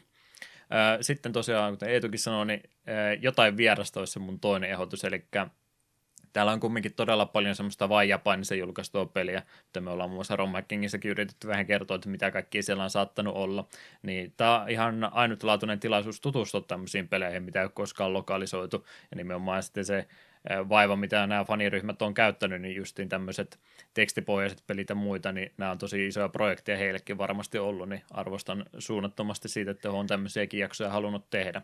Ja Arin on mun mielestä just vahvimmillaan tämmöisissä visailu- ja muissa tekstipohjaisissa peleissä, niin yksi mun suosikkia CRQ My Angel, ei sano varmaan yhtään mitään. Tämä on tota, sitä genreä, missä tyttölasta kasvatetaan. Ei tässä ei ole mitään omituista, älkää sillä tavalla miettinyt, miettikö tätä, vaan siis omaa tytärtä tässä käytännössä kasvatetaan ja homma hoidetaan visailupelin kautta. Eli vastataan oikein, saa rahaa ja tytö voi pistää parempaa kouluja, muita mukavampia lahjoja ja muuta ostaa, niin sitä kautta tytöstäkin kasvaa parempi, koska rahalla ne ongelmat ratkaistaan ehdottomasti muutenkin, että mitenkään mihinkä tyyppisiin kysymyksiin Arino osaa vastata oikein, se vaikuttaa myös sitten niihin luonnestatteihin, että minkälainen tyttö hänestä sitten kasvaakaan ja vähän nörttimäiseksi se meinaa sitten lopulta mennäkin, että ei varmaan yllätyksenä kenellekään tule. Mutta... Piti vähän aikaa miettiä, kun ne pelin nimeä, että ei kyllä yhtään sanoa mitään. Sitten rupesit kuvaamaan, ai niin se jakso, mm. se, se, se on mainio. Sitä miekin voi suositella täydellä lämmöllä. Mm. Joo, visailupeli tosiaan kyseessä ja nimenomaan sekin hyvä sen sitten, että pääsee tuo muukin kuvausryhmän mukaan ja sitten ruvetaan muiltakin henkilöiltä kysymään äänimieheltä ja apelta niitä vinkkejä tiettyihin kysymyksiin. Erittäin hyvä jakso, 15 tuotokausi kyseessä, niin semmoisen vaikka ehdottaisin. Kolmantena sitten ehdottomasti, kuten mainitsin, niin reissuvideohan tai reissuohjelmahan tämä myöskin on, niin kannattaa katsoa sieltä spesiaalijaksojen joukosta jotain mielenkiintoista. Varin on yrittänyt vähän maailmanvalloitustakin harrastaa, ja vaikka nyt se virallinen länsimaan valloitus ei ehkä onnistunut niin hyvin kuin he olisivat toivoneet, niin kumminkin on käynyt reissussa sitten monessa eri paikassa ja mä mietin tähän nautukseen asti, että minkä yhden mä sieltä nyt haluaisin valkata. Mä en vieläkään ole ihan varma, että mikä se on, mutta Aasian reissu on yksi mukava reissu. Nämä on vähän pisempiä videoita yleensä, saattaa olla kahden tunninkin reissuja. USA-jaksokin on erittäin hyvä, mutta se on vähän ehkä meille tutumpaa ympäristöä niin kannattaa ehkä katsoa jotain tuolta Aasia ja Japanin päästä niistä reissuvideoita, niin niistäkin löytyy paljon hauskaa. Käyvät siellä porukalla seikkailemassa ja ihmisiä moikkaamassa, niin lämminhenkisiä jaksoja ehdottomasti kyseessä. Aasiajaksossa täytyy sanoa kauhuissa, kun ne siellä kävi jossain tota, vähän niin kuin torimaisessa tapahtumassa, missä oli semmoisia toripelejä ja sitten oli jonkin verran huipuistolaitteita, niin Herra Jumala, se maailmanpyörä oli sen näköinen, että en olisi ikinä noussut siihen, mutta Arina meni, Arina meni rohkeasti sinne pyörimään ja sitten kun se yritti moikata sieltä, niin se oli kameramieskin sillä, että ei Herra Jumala, älä nosta sitä kättä ylös, se jää tonne väliin. Mä itsekin olin jo vähän sillä kauhus, että nyt, nyt Arinolta menee käsi kyllä poikki, mutta ei, kiskas vielä äkkiä takaisin, että se oli vähän semmoinen surman näköinen maailmanpyörä kyseessä, mutta onnellisesti sieltäkin pois päästi. Mutta hyviä reissuvideoita löytyy ja muitakin hyviä spesiaalijaksoja siellä, live-nauhoituksia ja muita tämmöisiä on, niin kannattaa niihin ehdottomasti tutustua, älkää ihmeessä niitä skipatko. Öö, elokuvakin Game Center tuli 2014 vuonna. Se on vähän erikoinen tapaus. Siinä nimittäin puolet elokuvasta on vanha live-tallennetta. Mä en löytänyt tästä nyt sitten fanin käännettyä versiota, niin mä en ole valitettavasti elokuvaa nähnyt. Mä olisin halunnut katsoa tämän, mutta mä en vaan löytänyt tekstitettyä versiota, niin en tiedä, onko sitä sitten olemassa.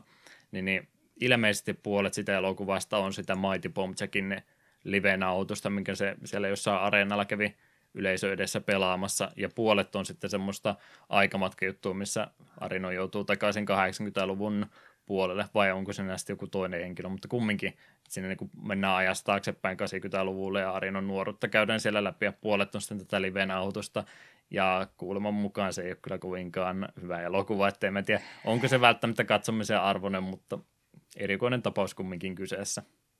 En ole hirveästi hyvää siitä valitettavasti kuullut. Että jos se fani käännetään joskus, niin kyllä mä se ehdottomasti katon, mutta en välttämättä kumminkaan suosittele näillä perusteilla. Joo, kuulostaa vähän hämmentävältä. Mm. Valitettavasti näin. Huhhuh, mutta mennään ääni loppua jo.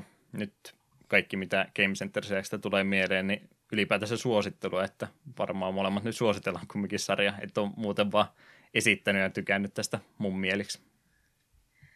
Kyllä mitä tähän aidosti tykkään. Tämä on varmaan parhaita tämmöisiä TV-sarjoja, mitä me on vuosiin katsonut. Silloin, kun se eka kerta tätä mainostit, niin me rupesin sitä katsomaan ja sitten me aika pitkälti seuraat pari viikkoa vaan, aina kun oli vapaa-aikaa, niin katsoin vaan Game Center CX. Aina kaikkia jaksoja rupesin vasta siltä selailemaan, sitten kovasti tiirasin, että milloin, milloin tulee uusi jakso. Hmm. Mainio, mainio sarja. Hurjasti materiaalia 15 vuotta tosiaan hommaa tehty, eikä ne ole todellakaan mitenkään liian vanhoja ne alkupääjaksot päinvastoin. Ne on melkeinpä paremmin tota, ajan myötä niin vaan ikääntynyt paremmin. Että ihan voi mistä tahansa suunnasta lähteä sarjaa aloittamaan tässä vaiheessa ja hyvin homma toimii. Arino nyt pikkasen ehkä kasvoilla näkyy, että niitä vuosiakin on kertynyt, mutta sama Arino se on silti ekasta jaksosta viimeiseen asti ollut, että ei, ei ole mies se enempää kumminkaan muuttunut. Mm. Että, että erittäin, erittäin lämmin suosittelu nyt tämä P, tota, TV-sarjan kanssa, että suosittelen katsomaan. En tiedä, menikö heillä nyt sitten se tilaisuus ohi, kun eivät saaneet sitä länsimaihin aikaisemmin, mutta puhutaan ehkä siitä vielä tuossa loppuopinnossa, että voisiko tätä jotenkin vielä saada ulos tai jotenkin tehtyä uudestaan, niin ei nyt siihen jäädä. Mutta Game Center tätä TV-sarjasta olisi siinä nyt varmaan enimmät, mitä meillä mielessä on, niin siirrytään juttelemaan sitten peleistäkin vähän, kun siitähän meillä takapelkyssä kyse on. Eli Retro Game Challenge DS-pelistä, mikä perustuu tähän TV-sarjaan, niin se olisi seuraavaksi aihe- aiheena. Kuunnellaan tuosta Game Center vielä yksi kappale, joka ei ole siitä sarjasta. Se piti muuten heidän musiikista mainita, että Japanissa menee vähän löysemmin noin tekijäoikeusjutut ilmeisesti, koska siellä vähän käytetään musiikkia, mistä sattuu. Siellä saattaa olla tosiaan jostain animesarjasta musiikkia, kuten tässäkin tapauksessa Asumanga Daiohista on kappale käytetty, ja en tiedä, onko lupia kyselty hirveästi, mutta siellä se soi, ja ei takapelkkykään lupia kysele, niin tämä, tämä soi niin monessa kohtaa, että hyödynnetään tämä. Siellä soi välillä Phil Collins ja jotain muutakin, että Japani. Siellä on vähän rennompaa tämän homman kanssa. Eli Asumanga Daiohista ilmeisesti yllättäen soi tällä kertaa musiikkikappale, sitten siitä pelistä enemmän.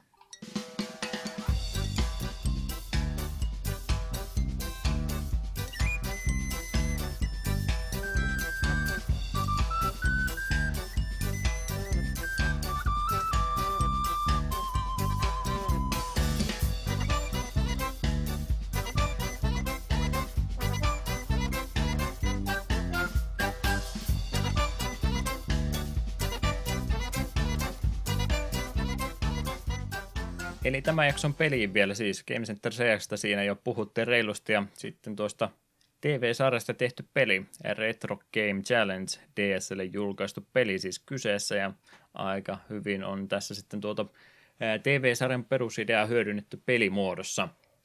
Ja, ja miksi tämä peli, ei sitä nyt tarvitse selittää. Meillä oli sen Game Center juttua, niin täytyy sitä pelistäkin sitten. Ja jatkoksi vielä ottaa, niin tulee joulun kunniaksi tämmöinen oikein reilun mittainen jakso tässä nauhoiteltua.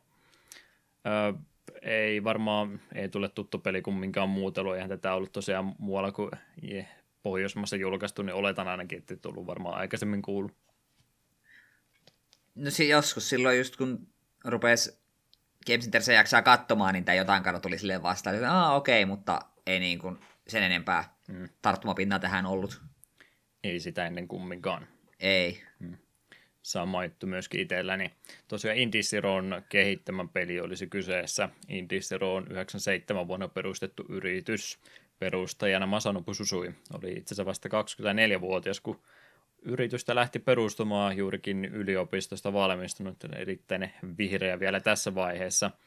Ja nimen tarina Indisiron tarina ilmeisesti on, että studio halusi sitten ryhtyä luomaan indipeliä pienellä budjetilla ja vähillä pelialan kontakteilla, eli nolla budjetilla. Siitä se zero-sana se Indisin perä olisi tullut. Ja nopeaan rupesi hommia tekemään, vaikka myönnä heidät suht nuorena firmana, koska noin tunnetummat pelit on täällä vähän myöhemminä vain tehty, niin ensimmäiset projektit on kumminkin jo tota ihan Super Famicomin ajolta.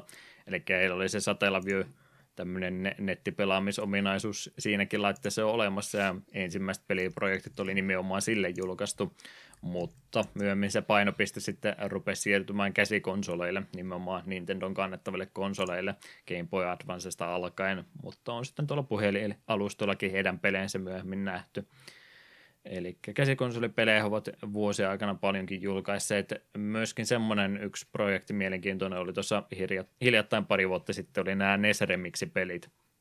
Ne oli Nintendon kanssa yhteis, yhteistyönä tehty projekti, eli Indie Rosina oli mukana, ja nyt kun tätä peliä pelattiin, niin ymmärsin kyllä, että minkä takia heidät valitti, oli loistava valinta tuota NES Remixiä tekemään, ja edelleen tänä päivänä myöskin heidän pelejä tulee Sushi Strikeri, Way of Sushido, mitä tässä muistaakseni Etun kanssa naureskeltiin peli olemassaolosta, niin on heidän tuorein pelinsä tänä vuonna 2018 Switchille julkaistu peli on nimittäin kyseessä. Joo, se on vissiin ihan kiva, mutta emme ehkä sitä ole valmis maksamaan. Mm. 60 ainakaan. Jep. Onko Indisirosta muuten? Mä en ollut itse heidän valikoimissa se enempää. Kyllä on nimi tullut monessa paikkaan vastaan, mutta en tosiaan ollut heidän pelejensä muuten pelan. Eipä kyllä täällä Theaterrytm Final Fantasy Curtain Call tiedän kyllä. Joo, pelin kyllä tiedän, en ole vaan itse sitä pelannut. Mä olin laittanut, niin mä olin pistänyt vaan maininnan tuosta itse presidentistä, joo, kyllä kyllä. On teatterytmiästä ekaa kyllä pelasin, kyllä mä sitä silloin viime vuonna puhuin. Joo, näin minä, näin minä muistelinkin, että se olisi sitä pelannut. Joo, tuosta Elektroplanktonista monet on puhunut myöskin, mutta mä en kyllä yhtään tiedä, minkälaista pelistä on kyse, niin en sano siitä se enempää. Ei kyllä soita kelloja. Mutta tämmöinen pieni, pieni firma kumminkin kyseessä, parisenkymmentä työntekijää heillä taitaa olla, että ei mistään megastudiosta todellakaan ole kyse, vaan vähän pienempiä pelejä, semmoisia simppeleitä pelejä oli firman motto, että haluaa semmoisia helposti lähestyttäviä pelejä tehdä nimenomaan kaikille tarkoitettuja. Masanopi Susui tosiaan oli se direktori, oli täällä, oli se teatterytmi mainittu, ne oli hänelle krediitit tästä pelistä annettu, jos nyt jollekin pitää maininta antaa. Ja tosiaan toimitusjohtajana, perustajajäsenenä hän siellä toimii. Ja näkyy sitten ihan pelien kanssa työskentelee myöskin, että ei ole pelkästään vaan toimistoroolissa siellä. Namco Bandai Games oli tämän pelin julkaisija ja Indie rooli tosiaan se kehittäjänä. Japanissa alun perin julkaistu 2007 marraskuussa 15. päivä Exceedisillä julkaisijana. Ja, ja Yhdysvaltoihin sitten lokalisoitu paria vuotta myöhemmin 2009 helmikuussa. Exceedi siellä myöskin sitten lokalisoijana ja julkaisu vastaavana henkilönä. Eli pelkästään Yhdysvalloissa oli nyt sitten vaan tämä englanninkielinen versio tullut, ei ole pala-alue versiota valitettavasti pelistä olemassa, niin joku joutuu importtaamaan tai sitten jotain muita ratkaisuja käyttämään, jos peliä haluaa pelata. Yes, yes. Eli TV-sarjaan perustuva peli. Minkälainen tarina tällä Eetu mahtaisi olla?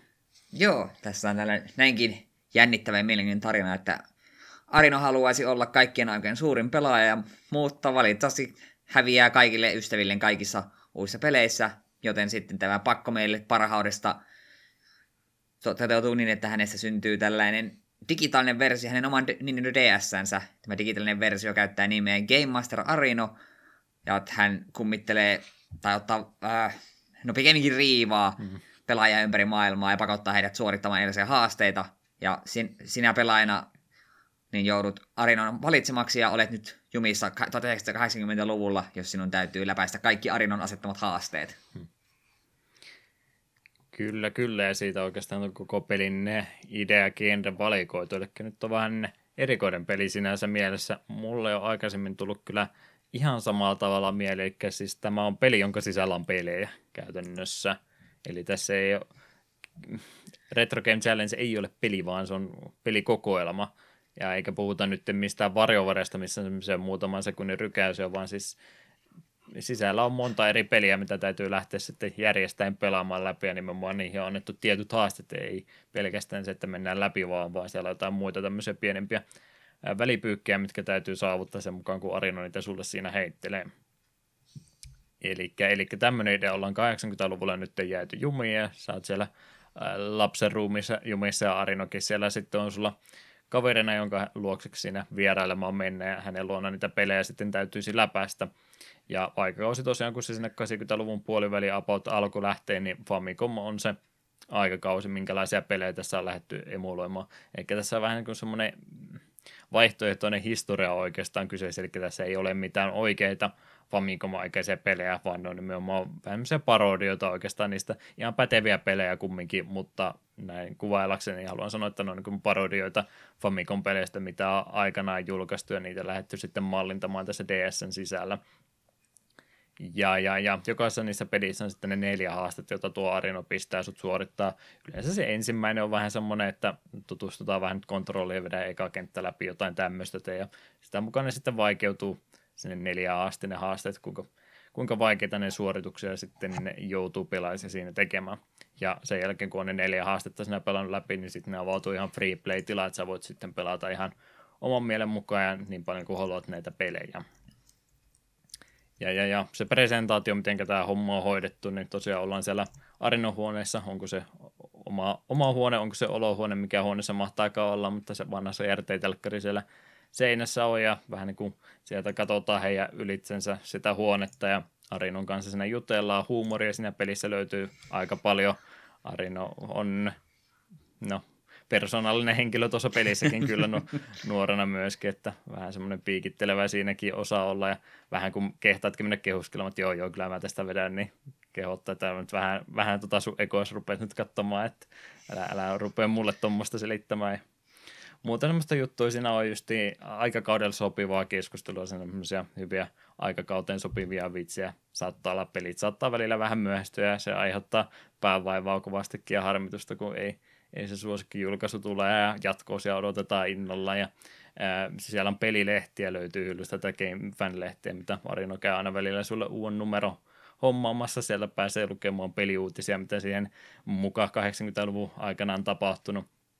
Eli siellä on tulevia julkaisuja, saattaa niistä olla jonkin verran juttuja vanhoista peleistä. Siellä on pelivinkkiä löytynyt, siellä kerrotaan koodit, miten saadaan lisäelämiä ja muita kuolemattomuuksia. Ehkäpä myöhemmissä numeroissa sitten kerrotaan myöskin kaikkien muuta, että siellä tulee niitä vanhoista peleistä myöhemmissäkin numeroissa juttuja, kun jaksaa vaan selailla läpi. Ja huumoria sielläkin on, siellä niitä kolumneja löytyy, siellä vaihtuu pääkirjoittajat aika useaseen tahtiin. Yksi siellä haluaa pop-tähdeksi Japaniin, hän lähtee pois ja pari lehteä myöhemmin hän tulee takaisin, että ei se, ei se nyt ihan onnistunutkaan näin, että tulin, tulin takaisin. Hauska lehtistä, ihan mukavaa aina sinne selalle arinoista kehottaa vilkuilemaan tosiaan, kun sieltä niitä pelivinkkejäkin joukosta löytyy. Ja, ja mitä muuta siellä muistinpanojakin pelin sisällä pystyy tekemään, en kyllä kertaakaan hyödyntänyt memoa pelin sisällä, että ei, ei tässä nyt semmoista mysteeripeliä ollut, mikä olisi vaatinut kaikki ulkoa kirjoittamista, mutta vaihtoehto olemassa, jos haluaa pelin siellä muistinpanoja tehdä, se kyllä onnistuu. Olisiko se mm. styluksella pystynyt kirjoittamaan vai kokeiliko sitä ollenkaan? En, me itse asiassa oli, oliko kokonaan mennyt ohi, että sinne oli semmoinen Joo. vaihtoehto. Oletan, että sinä varmaan styluksella olisi voinut hyödyntää, uskon ainakin.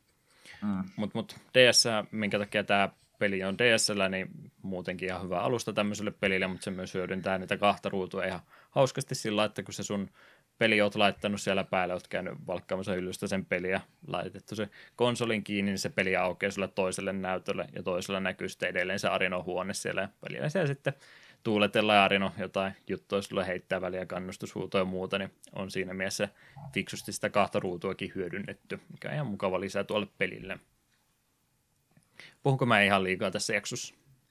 Tämä on sun sydämen asia, niin sulla on Ilme- täysin oikeus puhua. Ilmeisesti joo. Mutta mut, pelit ja niiden haasteet on se tota, tota, pääosa lihaisa osuus tässä pelissä, niin kai niistä peleistä voisi puhua. Ei tullut ihan loppuun asti ehtynyt, niin päästä mut tauolle välillä ja kerro Joo, alku, vo... alkupäästä ensin. Mennään noin pelit yksi kerralla läpi, että minkälaista peleistä on kyse. Joo, pe- ensimmäinen peli, missä sulle haasteet heitetään, niin on tällainen Galagan tyylinen shoot'em nimeltä Cosmic Gate, eli viholliset lentää yläreunasta ja sitten muodottavat aseteen muodostelman, ja sitten kun kaikki ovat paikalla, niin lähtevät sitten rivi kerrallaan kimppuun, ja voit sitten niitä räiskiä alas jo siinä muodostumisvaiheessa, niin hyvällä tuurilla ei tarvitse niitä paljon sitten väistelläkään, kun kaikki ovat jo kuolleita. Eikö myös Galaga tai joku vastaava toimii käytännössä täsmälleen samalla tavalla? Kyllä, kyllä. Eli kalakei niin kuin Space Invaderista se askel eteenpäin, että siinä pystyy vähän vapaammin liikkumaan ja ne vihollisten lentoradatkin on sitten vähän monimutkaisempia. Jep. Eli tämmöinen al- alkupään Famicomin semmoinen suht perus peliversio on justin Cosmic Gateissa kyseessä, että ei, ei pysty liikkumaan kuin vaakasuorassa siellä alhaalla pelkästään ja power upit ja on vielä aika alakeellisia kumminkin tässä vaiheessa, eli se on vain se yksi bonuskuti, se vähän vahvempi, millä voi koko pystysuoran rivi kerralla kliarata, mutta muuten niin su- suht simppeli peli. Ainoa semmoinen syvällisyys, mikä tuossa käytännössä on se, että ne tulee ne tietyt vihollis kuviot sieltä lentää, niin yksi niistä saattaa vilkkua sitten, niin kuin sä sen ammut, niin siitä tulee yleensä jotain hyvää, joku bon, bonus power tai sitten tulee niitä warp sitä kautta.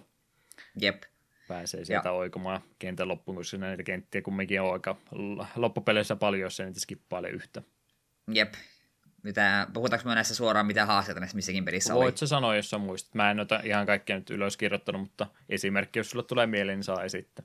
Joo, en nyt muista mikä tuossa oli se ensimmäinen, mutta aina toisena taisi olla, että piti kahta eri varppia käyttää ja sitten piti tietty pistemäärä saavuttaa. Tällaisia aika helppoa ja sitten oliko se kahden haasteen jälkeen, niin kun sait sen uuden pelilehen, niin siinähän löytyi koodi, millä sai aina tuon sen upgradein siihen.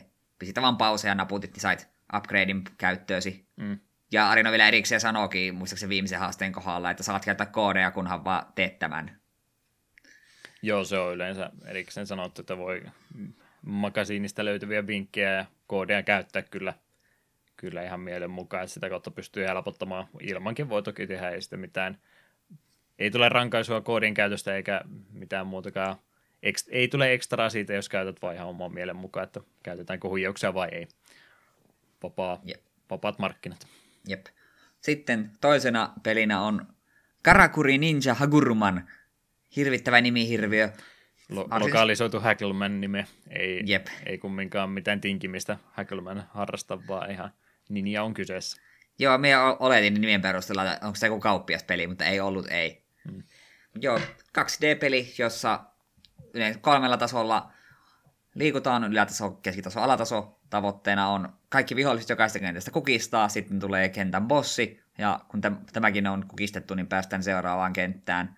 Tässä oli ihan mielenkiintoisia mekaniikkoja, siinä on kolmenvärisiä ovia, että jos se avaat sinisen oven, niin kaikki siniset ovet avautuu, ja sitten se ovi, jonka se avaisi, niin vaihtaa väriä. Jos vihollinen on jonkun tämän värisen oven kohdalla, mikä avautuu, niin vihollinen sitten menee sitä pökörryksiin tai kuolee välittömästi. Ja jos liian kauan hengailit jollain tasolla, vaikka ylätasolla, niin tuli sitten sellainen tulipallo, joka vähän niin kuin pakotti sinut vaihtamaan tasoa. Vähän eikö samalla tavalla kuin Super Mario Bros. Jos liian pitkään hengailit samassa paikassa, niin tulipallo tuli vähän muistuttelemaan, että sun pitäisi, sun pitäisi vähän tehdä, tehdä muutakin kuin kämppäillä siinä. Hmm aika monen arcade-pelissä on jotain tuommoista estettä, että ei voi vaan jäädä liian passiivisesti pelaamaan. Jep. Ja Hakelman itse sitten pystyi heittotähtiä heittämään ja hyppimään vihollisten päälle. Ja näin, jos jokaista pelin peliä täytyy erikseen arvostella, niin Cosmic Gateista nyt ei sillä voi niin ikävällä, koska se nimenomaan yrittää olla mahdollisimman simppeli peli.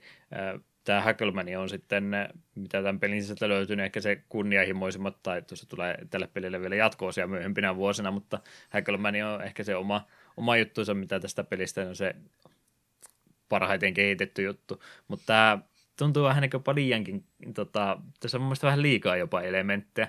Eli tässä pystyy vahinkoa tekemään ovilla, heittotähillä, päälle hyppäämällä. Niin jos sitä aikaista peliä miettii, niin se tekisi niinku yhtä näistä kolmesta mun mielestä vaan. Tässä nyt on mun mielestä vähän liikaa annettu vaihtoehtoja ja se tekee tästä pelistä ehkä vähän turhaa helponkin. Joo, me huomasin aika äkkiä strategiaksi sen, että heittele vaan heittotähtiä, kunnes kaikki viholliset on kasassa jos tunnissa ja sitten hoitele ne kerralla pois. Niin. Tää... Silloin tällöin, silloin tällöin saattoi tulla vihollinen, joka blokkasi heittotähtiä vähän aikaa, mutta niin, sitten vaan hyppäsit päälle. Jotain vähän liikaa yrittää turhan montaa elementtiä tähän yhteen laittaa ja muutenkin se koko, koko ovisysteemi on vähän niin kuin hämärä, että jos tekee, menee takapeliin niitä merkkejä, sä saat helttiä takaisin. Ja se on mielestäni myös vähän liian helppo, että se ovi, missä sä oot takana piilossa, niin sekin tekee vahinkoa, niin sä voit käytännössä vaan olla siellä piilossa niin kauan, kun se tulee sen päälle ja tulla sieltä ulos, niin tässä on vähän ehkä liikaa elementtejä annettu, että tämä voisi olla vähän yksinkertaisempikin peli. Mm, ihan kiva se oli pelata, mutta tosiaan ehkä vähän liian, yksin, eh, liian helposti kuitenkin kaikkien mm. mekaniikkojen takia. Kyllä, kyllä. Hankali haaste tuossa taisi, olikohan se toisena, missä piti kolmoskenttää asti päästä ilman heittotähtiä. Siinä vähän jo piti olla varovaisempi. Mm. Mutta sitten kun se heittotähtiä sai käyttää vapaasti, niin sitten sit se homma meni tosi helpoksi. Sitten Hagelmanin tai Hagurumanin jälkeen siirryttiin autopeliin. Rally King, ylhäältä päin kuvattu, varsin simppeli ajopeli, ja tämä oli itse viimeinen peli, mi- mihin minä itse asiassa jaksoin pelata, kun kuten mainitsin, on vähän kiireitä, niin en kerännyt enempää itse pelailla. Vaikutti ihan perusajopeliltä. En, en oikeasti driftauksesta saanut kiinni, miten se toimii. Se piti niin päästä kaasupohjasta ja sitten paina, ruveta painamaan uudelleen. Kyllä me sen challenge sain tehty, missä piti vetää kaksi kertaa saman kerroksen aikana, että emme silti ihan päässyt kiinni mekaniikkaan, vaikka siinä, siihen ei montaa nappia liittynyt. Hmm. Joo, se siis käytännössä suoraan ylhäältä päin kuvattu ajopeli, kun kyseessä oli, niin se driftaaminen meni just sillä, että hetki ottaa kaasun pois ja siinä aikana pitää lähteä kääntyä ja sen sivuluisu aikana täytyy olla tarpeeksi kauan ja sitten kun se suoristuu, niin siitä tulee se boosti. Eli täytyy niin vähän niin renkaat saada tyhjän päällä pyörimään hetkeä aikaa ja sitten kun on auto suoristunut, niin sitten mennään taas. Aivan, Tiedämme, aivan. Tietyn aikaa täytyy siinä olla, niin sitten se lähtee kuin tykin suusta. Mm. Tä, tässä kohtaa minä sanon yhden asian, mikä minun rupesi jo tuon Hagelmanin kohdalla vähän ärsyttämään. Joo, me ymmärrän, että peli haluaa antaa nämä challengeit sulle yksi kerrallaan, mutta se olisi kiva, jos se antaisi ne kaikki kerralla, ja peli ei välittömästi niin päättyisi kuin seinään, kun se suorittaa sen challengein. Se voisi antaa suoraan vaikka ne, ne neljä challengea, hei suorita nämä kaikki, ja se voit suorittaa näitä osaa niin yhtä aikaa. Hmm. Kyllä oli Hagelmanin kohdallakin turhauttavaa, kun pitikö se kuolematta päästä vitoskenttä läpi, sitten, sitten seuraava challenge oli, että pelaa kenttä kahdeksan läpi, niin piti aloittaa taas ykköskentästä. Ja vähän silleen, mm. onko mun pakko pelata nämä ensimmäiset ne viisi kenttää nyt uudelleen läpi. Ja tässä tuli sama, että olin tehnyt ne boostit, sitten tulikin, että no niin nyt pelaa ykköskenttä läpi, ok, pelasit ykköskenttä läpi, nyt pelaa kakkoskenttä läpi, mutta ai niin, koska peli alkoi alusta, niin pelattu ykköskenttä uudelleen läpi. Joo, ei. Ei tämä aikaisessa peleissä kato vielä tallennusta ollut olemassa. No, no joo, mutta olisi silti kiva, että Arina olisi antanut suoraan nämä challenge suorita nämä kaikki. Vaikka että ehkä se viimeinen olisi ollut silleen piilossa selviä vasta, kun muut on niin kuin suoritettu. Ja sitten noista lopuista peleistä minä sen verran vilkuilin, että näin mistä niissä on kyse, niin Star Prince vaikutti Mä voin vähän... niistä okay. vaikka erikseen tuosta Rally Kingistä piti sanoa, että joo, sehän on siinä mielessä kyllä hyvin tehty aikansa autopeli tuosta noin. Siis nämä kumminkin täytyy ehdottomasti kaikista näistä peleistä sanoa, että ottaahan nämä pikkasen vapauksia, että ei ehkä Cosmic Gate ja tota, eka H3 lukuun ottamatta, niin ei näistä mikään tällä tavalla sillä pyörisi, että ehdottomasti tässä DSS kumminkin sitä rautaa ja tehoja löytyy sen verran enemmän, että pystyy paremmin nämä hommat tekemään, että pikkasen vapauksia toki on otettu, mutta mut Rally Kings ainakin se resoluution kanssa otettu samalla tavalla niin kuin ennenkin, ettei siinä kyllä kovinkaan pitkälle eteensä näe, että jos et sä niitä ratoja ulkoa osaa, niin kyllä ne seinät kolisee aika ahkera, että ei sitä oikein mitään tule. Kyllä mä sitä driftausideasta siinä tykkään just, että se on se tämän pelin juttu just yrittää niitä riftejä saada, mutta, mutta se pieni ruutu aiheuttaa se, että sen sitten aika usein seinille mennä, että pakko vaan opetella nuo radat ulkoa, mikä on suht hankala, koska tähän siis ei ole semmoinen, Mm-mm. Tässä ei oikeastaan missään vaiheessa ajeta oikealle alas tai vasemmalle, vaan koko ajan ylöspäin, ja se luppaa niin käytännössä sillä tavalla, että sä ajat ylöspäin niin kauan, kunnes sä tuttaa alhaalta ylöspäin. Niin se on mun mielestä vähän vaikeuttaa jos sitä ratojen ulkoa oppimista, kun se on just tuolla tavalla tehty. Että, että vähän vaikea siinä mielessä, mutta siitähän se vaikeus tulee, kun se on tehty tuolla tavalla vaikeaksi. Mutta mut niin, niin, niistä muista peleistä sain minä vai? Joo, kerro vaan, kun sä oot niitä ihan pelannutkin. Joo, niin, kyllä. Kiitos kovasti. Yritin, yritin niin kova. Semmoinen, mitä sä muuten sanoisit aina tähän mennessä, mitä tuohon meni, niin paljon sulla meni aika, että kaikki neljä haastetta per peli aina sai tehtyä. Ei niissä hirmu kauaa mennyt, men vaan tuli vaan semmoinen, että en, en tähän hätään jaksa pelata enempää. Hmm. Mä sanoisin aina, että joku 30 minuuttia, 45 minsaa ehkä per peli yleensä aikaa tuli vietetty. Kutakuinkin, joo. Että ei mahdottoman kauan. Mutta joo, mä voin niistä muista peleistä kertoa.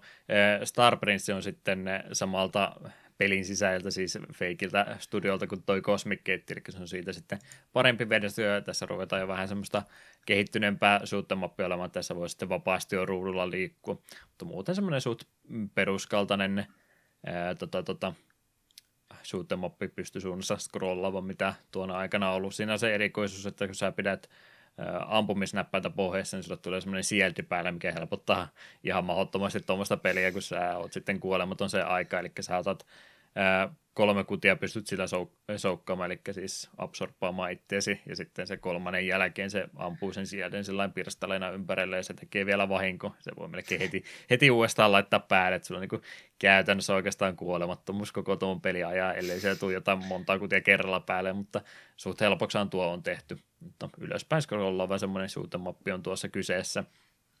Ja, ja siinä niissä haasteissa yksi, yksi on muun muassa semmoinen, että se vaatii aika nopsaa pomo-ampumista alas, mikä onnistuu kyllä ihan normaalistikin, mutta siinä tulee sitten Arino yksi, yksi päivä siinä haastevälissä takaisin, että hei mä kävin ostamassa uuden ohjaimen, tässä on turbopainikin, että nyt menee vähän helpommin. Sitäkin saa hyödyntää. Että turbopainike tuohon on annettu mukaan myöskin, ja siinä oli oikeastaan lähinnä semmoista pistemääriä, vaan tarpeeksi pisteitä keräät, niin sitten menee peli läpi ja haasteet läpi. Rally King S on sitten röyhkeä tota, tota, mainosversio Rally Kingistä, eli se on sama peli oikeastaan. Mä, mä en muista, mistä pelistä tämä nyt on parodia. Joku oli Famicomilla, mikä aikanaan Japanissa aiheutti närkästystä, että se oli käytännössä sama peli, mutta siinä oli vaikka sponsorisopimus tehty, ja sitten oli laittanut mainoksia siihen, se oli muuten sama peli, niin tämä on niin tästä vähän semmoinen, eh, semmoinen tota, lisää parodia vielä siihen pelkkä. Tämä on käytännössä sama peli, mutta tässä on sitten yhden raamen yrityksen tota mainokset lätkästy vielä päälle ja pikkusen niitä ratoja on muokattu, että se on vähän eri värisiä ja se saattaa pari lisää estettä olla, mutta muuten se on tismalleen sama peli, että vähän vaikeampi versio plus siinä sitten mainokset vielä mainosmaskotti raamen, joku semmoinen lintumaskotti siinä. Ei kun ante, ei hetkinen, se on sen Game ainakin tässä. Mä muistan, onko se Japanin versio raamen joku yritys, mutta se on tässä lokalisoinnissa, se on se Game Fan se lintu se on laitettu siihen peliin mukaan ja muuten sama peli kumminkin. Okei. Okay. Eli vähän tämmöinen tyhjä arpa tässä tapauksessa.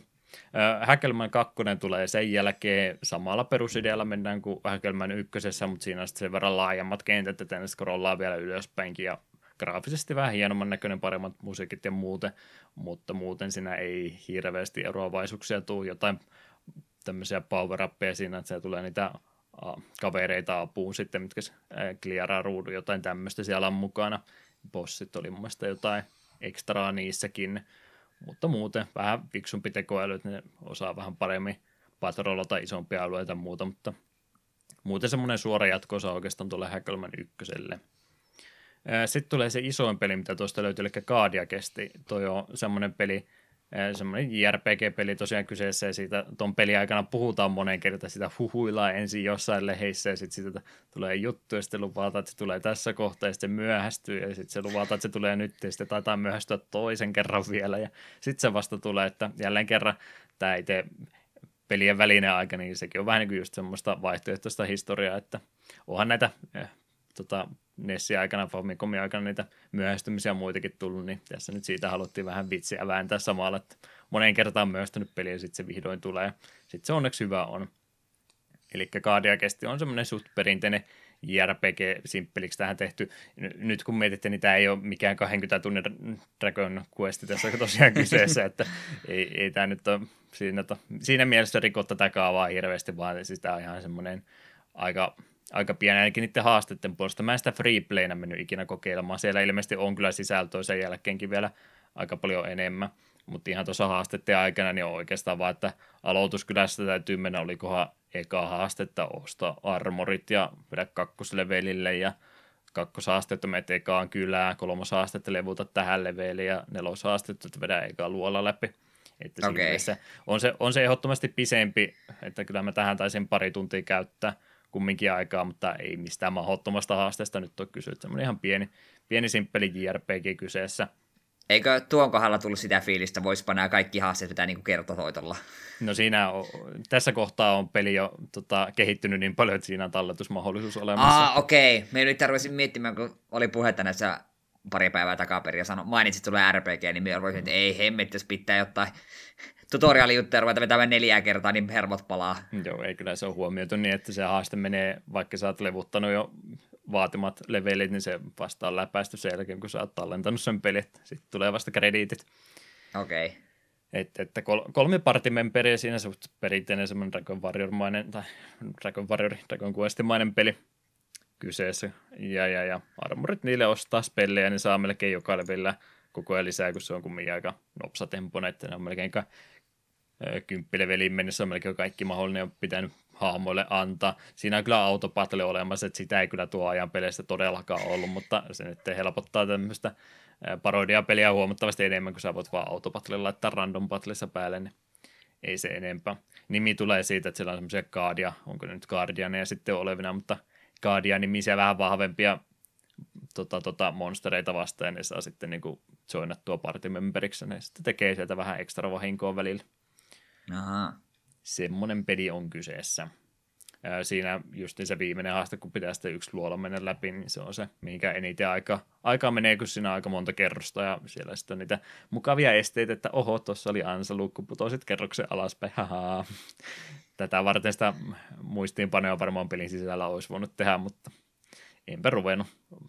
Tota, sanottakoon tässä kohtaa, että emulaattorilla peli pyörii ihan hyvin ja save stateit on olemassa sillä se homma hoitu. Ja viimeinen peli, mitä tuosta pelistä nyt sitten löytyy, oli toi Hackelman 3. Siinä kohtaa heitettiin homma ihan sekaisin ja nämä kirjoitti, että okei, Hackelman 3 on tulossa ja homma menee ihan sekaisin ja se on Ninja Gaideni yhtäkkiä.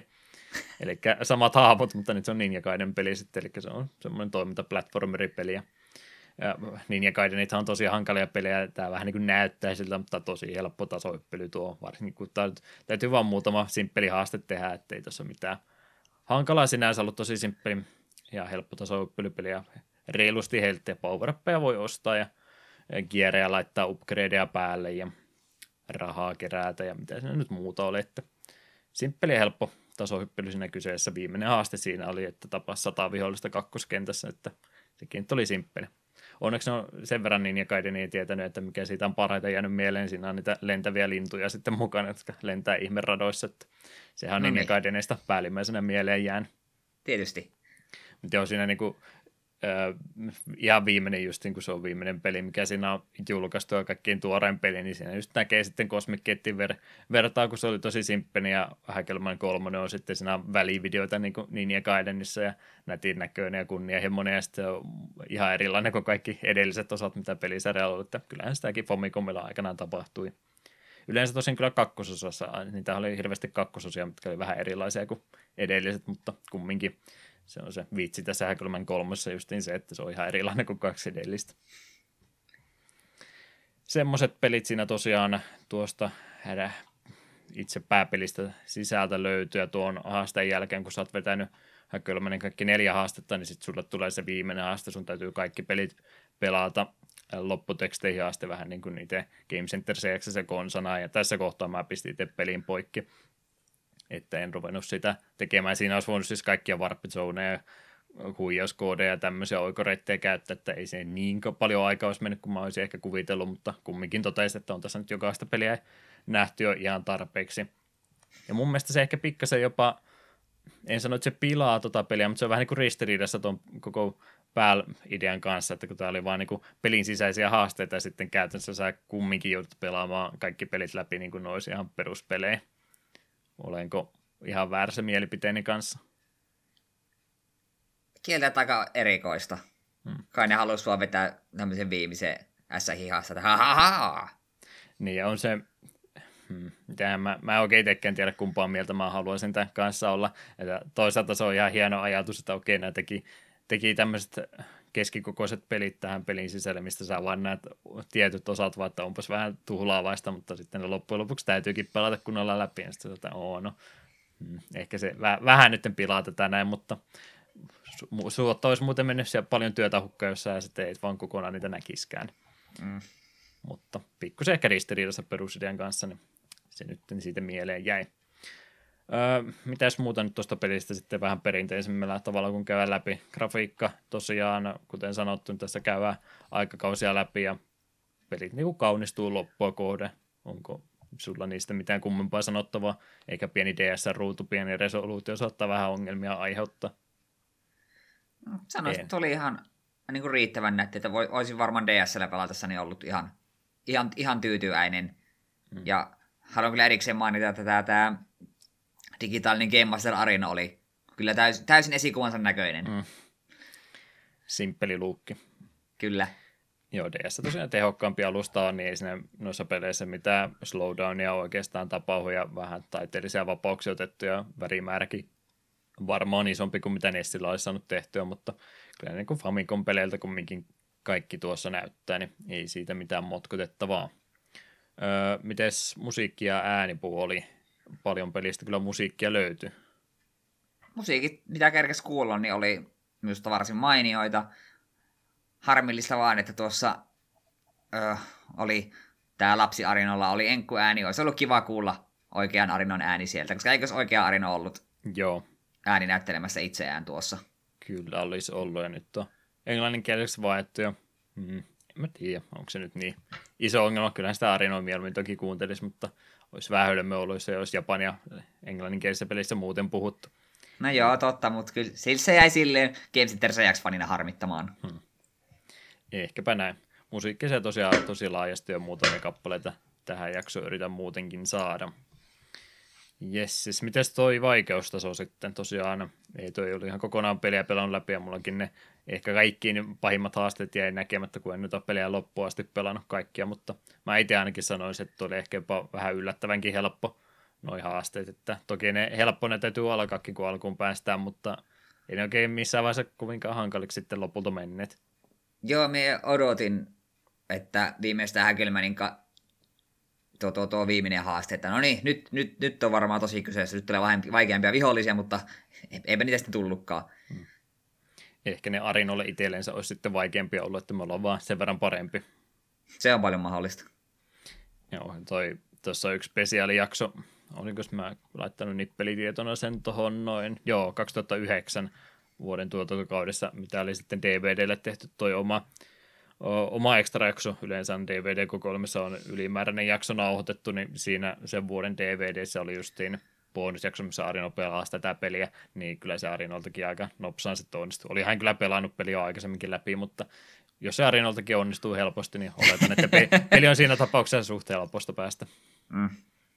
Että helppo peli on kyllä kyseessä, ei ole mitään mahdottomia haasteita ja ei jotain häkölmäniä lukuottamatta, niin ei mun tarvinnut kuin ehkä kerran kaksi, vaan sitten peli restartata alusta uudestaan, kun ei onnistunut haastetta tekemään ekalla yrittämällä. Mm. Aika nopsaa yleensä ne suoriutuu. Se mun täytyy mainita, että me oletin, niin kun sen verran nimeltä pelistä tiesin, niin me luulin, että taas ollut niin oikeita pelejä. Me koko ajan odotetaan peli heittää mulla on jonkun Super Mario 1 jonkun haasteen, tai tällaista, mutta toisaalta oli kiva, että oli kokonaan tämmöisiä kuvitteellisia, mutta en pistäisi pahakseni vastaavaa teosta niin kuin oikeilla peleillä. Niin, Siis olisi, jos olisi ottanut tuommoisia Marjoja ja muuta, niin onhan ne ehdottomasti parempia pelejä, siitä on mikään kysymyskään, mutta mielestäni paremmin sopii, että ne oli vähän tämmöinen parodinen versio sitten noista vanhoista jutuista ja pystyi no tekemään no sitten tätä peliä varten nimenomaan sopivia haasteita sillekin, että mitä se nyt Mariossa olisi tehnyt kerää 50 kolikkoa ekassa kentässä ja jotain tämmöistä. En mä tiedä. Ei, mieluummin mä otan näin päin näin. No en tiedä, joku Mario joku tietty kenttä, aloittaisit suorasta kentästä, vedät tää kenttä, älä tapa yhtään vihollista, jotain tällaista. Mutta eikö se Remix ole sitä varten? No joo, mutta mm, no kuitenkin. Ei kelpa. Kelpas, kelpas, mutta olisi mulle kelvannut toisinkin. Jes, jes. Tosiaan lokalisoituhan tämä peli. Tuli sitten pari vuotta myöhemmin ja siinä oli sitten noin tekstiä muiden lisäksi, niin oli tämä GameFani-lehti, niin se oli sitten tosiaan tähän, tämän nimisen muotoin, mä en muista mikä se siinä sitten Japani, Japani versiossa sen lehden nimi oli, mutta GameFanix oli tässä laitettu ja siinä oli sitten noin kaikki henkilöt vaihtu, eli siinä Japanin versiossa oli nimenomaan nämä vanhat AD Assistant Directorit oli niitä kirjoittajia, jotka siihen lehteen kirjoitti, ja tässä oli sitten vaan vaihdettu muita englanninkielisiä henkilöitä. Mä en nyt myönnettäkö, että mä en asiaa tutkinut, en tiedä, onko ne sitten Exceedin työntekijöitä, jotka siellä on, vai onko siellä pelimedia jotain henkilöitä. En mä ainakaan ketään tuttua kasvoja sieltä pongan, niin mä oletan, että ne on varmaan Exceedin työntekijöitä, jotka on siihen sitten laitettu käännösporukasta siihen kuvat, kuvat tilalle. Joo. Rupeisiko siinä itse pelistä kaikki oleellinen olema? Eiköhän tuossa ole. Saat kertoa mulle, mitä jatkoa tälle kyseiselle pelille on tullut. Joo, tämä on itse asiassa jopa kaksikin jatko-osaa. Ensimmäinen oli 2009 Japanissa julkaistu Game Center CX Arino Josen jo 2. Tämäkin tuli DSlle. Perusidea oli sama, mutta tällä kertaa ajanjakso oli 90-luvun alusta puolivälin saakka, ja Famicomien lisäksi oli myös Super Famicom, Disk System ja Game Boy-tyylisiä pelejä. Tätä ei koskaan lokalisoitu, koska ensimmäinen peli möi sen verran huonosti, mutta 2014 on kuitenkin julkaistu fanikäännös. Ja se, mitä mä tuosta pelistä on kuulin, tämä on ilmeisesti kaikin puolin parempi peli jopa. Että olisi ihan kiva jopa kokeilla. Mm. Sitten viisi vuotta myöhemmin, 2014, tuli Game Center CX3, Showmeno Arino. Tämä oli sitten 3DSlle, ja Indies oli itse sen verran kiireinen, että Bandai Namco palkkasi GRF-nimisen studion apuun. Ilmeisesti tämä kolmas osa sitten vähän laski tasoa. Hmm. Studio tuli tekemään, ja tämä tuon Wiredista Chris Collarin arvostelun pelistä luin, niin siinä on vähän niin kuin sitten se huumoripuoli ja koko pelin sydän käytännössä hukassa, että ne on vähän, vähän liian simppeleitä ne pelit, mitä siihen on tehty, ja ei tästä 3Dstäkään nyt se enempää hyötyä ole, että tämä nyt oli ilmeisesti huti sitten tämä kolmososa valitettavasti. 3DSn peli ennen pätsäämisestä, mä en tiedä, onko se edes mahdollistakaan, mutta oletan, että ei ole varmaan 3DSn pelejä hirveästi vielä fanien puolesta lokalisoitu. Sekin ei ongelma usko. siinä vielä on. Mm. Se jää sitten varmaankin pelaamatta. Jes, jes. Kyllä siinä mulla ainakin kaikki oli mielessä, mitä tuosta peleistä mieleen tuli, niin loppuarvostelu nyt sitten, että miten suosittelu lähtee. Ja näin ylipäätänsä semmoiselle henkilölle, joka ei välttämättä itse Game Centeria olisi kattonut, että laitetaan se ehto vielä lisää. Ei ole Game Centeria kattonut. Mm. No, no sitten me sanoisin, että tämän voi skipata. Ei tämä niinku huono ollut, mutta äh, eniten iloa meitässä sain Arin, Arinon kommenteista ja tälleen kun tiesin Arinon henkilönä, niin kyllä tämä jätti vähän kylmäksi. Niin kuin ihan pelkästään puhtaasti pelinä. Hmm. Konsepti on mun mielestä kyllä ihan hieno. Että se on kyllä totta. En, tällä tavalla ihan hirveästi on niitä semmoisia minipelikokoelmia ja tämmöisiä ehdottomasti ollut muutenkin, mutta tämä tekee asiat pikkusen siitä vielä paremmin, että otet, tai en tiedä paremmin, mutta siis pikkusen laajemmin, että nimenomaan joutuu näitä pelin sisäisiä pelejä ihan kunnolla pelaamaankin. Niin konsepti on kyllä ihan hyvä ja se on täydellinen peli nimenomaan Game Center CXille, mutta ihan semmoisella irrallisena kappaleena niin mielestäni olen myös vähän Eetun kanssa samalla linjalla, että yksittäiset pelit on kumminkin vain haamuja niistä oikeista peleistä, niin ei niitä sillä yksittäisenä äh, tuotteena oikein pysty kovinkaan pitkään pelaamaan. Niin tässä paketissa, miten tämä markkinoitu, niin toimii kyllä, mutta muuten ehkä vähän saattaa kylmäksi jättää lähdemateriaali, jos on vieras ihmiselle. Siinäkö kaikki? Joo. Eli meidän loppuyhteenveto taitaa olla tästä pelistä vaan se, että kattokaa Game Center CX, niin. sitten voit ehkä tuotakin kokeilla. Näin päin kyllä ehdottomasti jo. Jos tästä jaksosta jotain täytyy ottaa irti, niin se, että Game Center CX on parasta ikinä. Kyllä. Ja Game Challenge DS on ihan ok ikinä. ja siis, kuunnellaan kyseistä pelistä tota, mikähän kappale tämä on etukaan nyt selvittänyt, mikä tämä on. Ilmeisesti, oliko tuossa alussa, että pääsin nimeen kirjoittamaan, oliko mun nimimerkki siinä kirjoitettuna. No, oletan ainakin, että kun nimeä kirjoitat, niin tämä se oli siinä kohtaa, ja mä otin sitten tuosta Haikelman kolmosesta yhden kenttämusiikin. Haikelman kolmossa oli ehdottomasti kaikkein kehittyneimmät musiikit tuossa pelissä, niin halusin sitten sieltä parhaasta mahdollista päästä jonkun hyvää esimerkin toiminnallisen biisi ottaen. Kuunnellahan ne kappaleet, ja eiköhän se ole sitten aika pistää tämä vuosi pakettiin.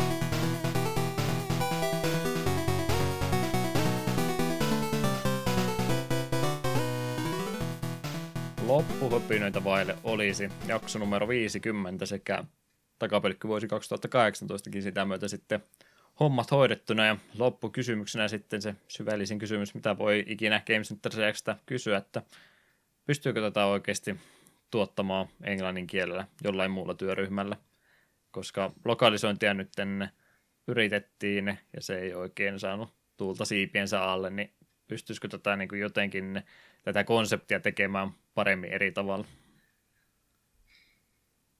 Tuo on vaikea kysymys, kun niin kuin sanoit siitä, että tämä toimii myös niin kuin matkailuohjelma, niin ei Amerikan puolellakaan nyt niin paljon ole mitään pelihalleja tuommoisia on, missä ne voisi samalla tavalla kiertää. Että siitä, segmentti pitä, siitä segmentti pitäisi niin käytännössä luopua. Sitten kaikki muut nämä tämmöiset erikoisemmat segmentit, mitä oli just manuaalien lukemisen tämmöistä. Emme ni, niitäkään oikein keksi, että saisiko niitä englanniksi toimimaan samalla tavalla. Tai sitten ainakin vaadittaisiin joku Arinon kaltainen persona tähän niin kuin pelaamaan. Mutta me vähän pelkätä sitä ruvettaisiin amerikkalaisin voimin tätä sarjaa tekemään, niin se voisi mennä aika pahasti käsikirjoitetun puolelle. Mitä mä oon muiden ihmisten mielipiteitä just tuosta kuullut, kun on miettinyt, että jos tästä tehtäisiin englanninkielinen versio, niin kuka Arinon korvaa, ja mä en ole yhtään hyvää ihmistä vieläkään löytänyt enkä mä edelläkään henkilöä keksinyt, mä vaikka, että se on varmaan yksi semmoinen kompastuskivi, mihinkä se projekti saataisiin kaatua, että mä en oikeasti keksi henkilöä, joka niin kuin Arinoa voisi oikeastaan korvata.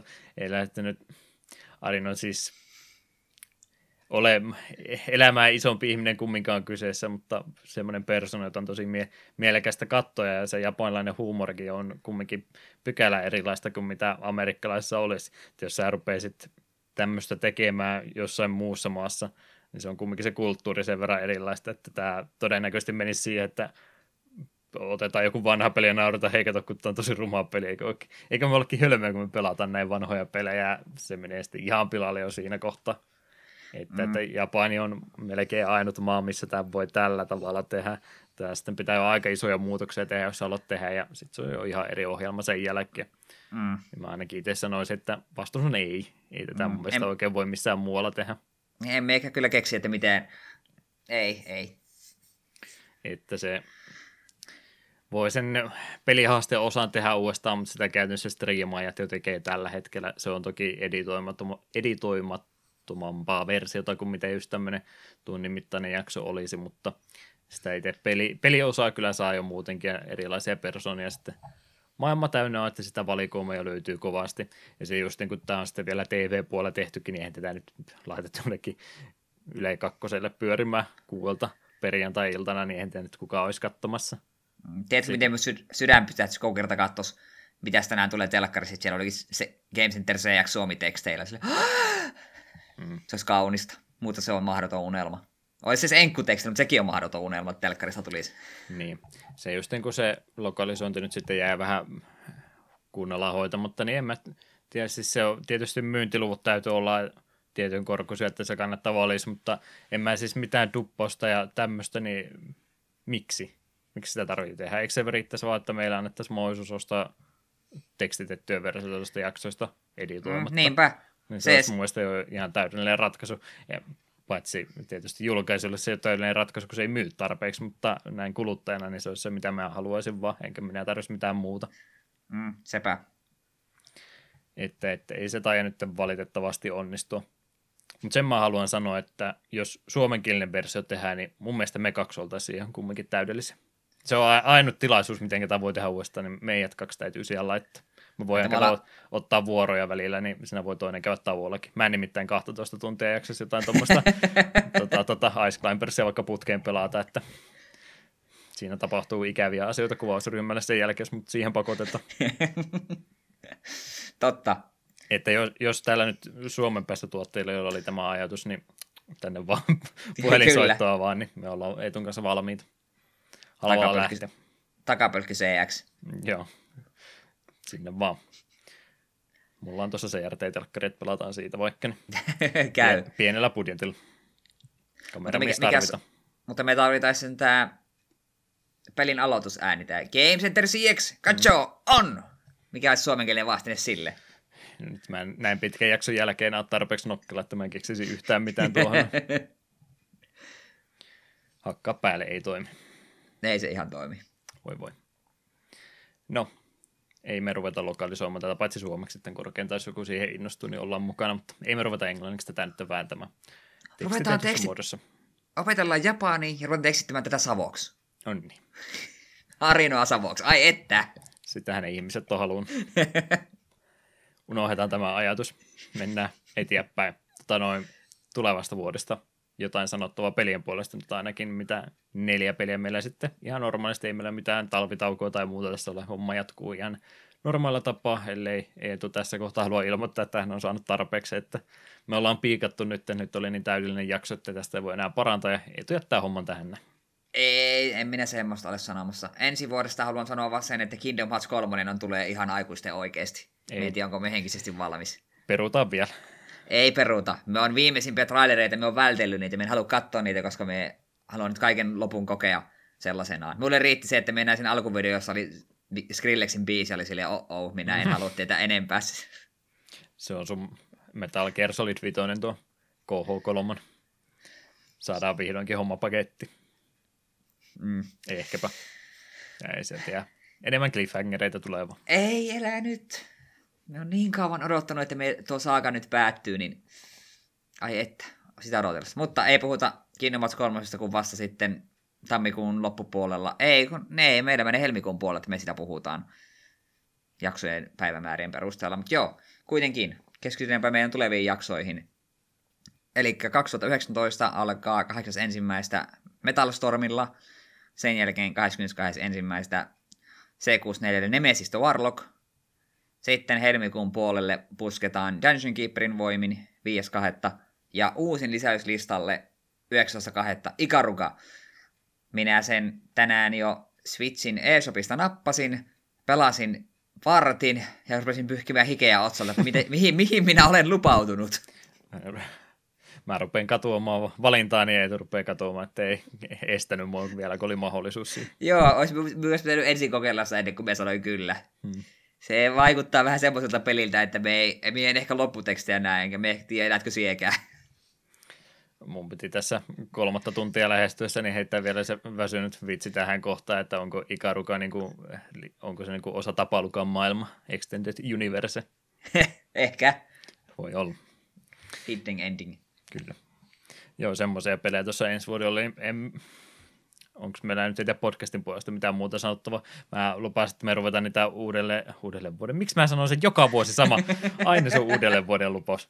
Uuden vuoden lupauksia, niin mä haluaisin ensi vuonna niitä extra tehdä pari taas. Ne, silloin kun me tehtiin ne ekat, niin me ei oltu vielä niin kokeneita ja viisaita kuin me nyt ollaan, niin mä veikkasin, että ne onnistuisi nyt vähän paremmin. Niin pitäisikö meidän sopia, että me muutama extra tehtäisiin ensi vuonna ainakin, kun meillä on nyt vähän aikaa tehty. Yritetään. Eikö meillä tällekin vuodelta ollut hieno suunnitelma, joka vähän niin kuin unohtui? Se ei se ole unohtunut, mutta se vaan jäi toteuttamatta. Joo, no se ei toteutetaan joskus. Siitä Ainakin jossain symmälä. määrin. Ei tulla jo vapaa-aika, niin ei se onnistu. Vai pystykö Et... töissä hoitamaan samalla? Ehkä pitää, pitää sen verran pitää kehittyä, että pystyisi pelaamaan samalla. Läppäri ottaa la, roikkumaan tuossa samalla, kun rappu, rappuja ravaa, niin pelailee vähän.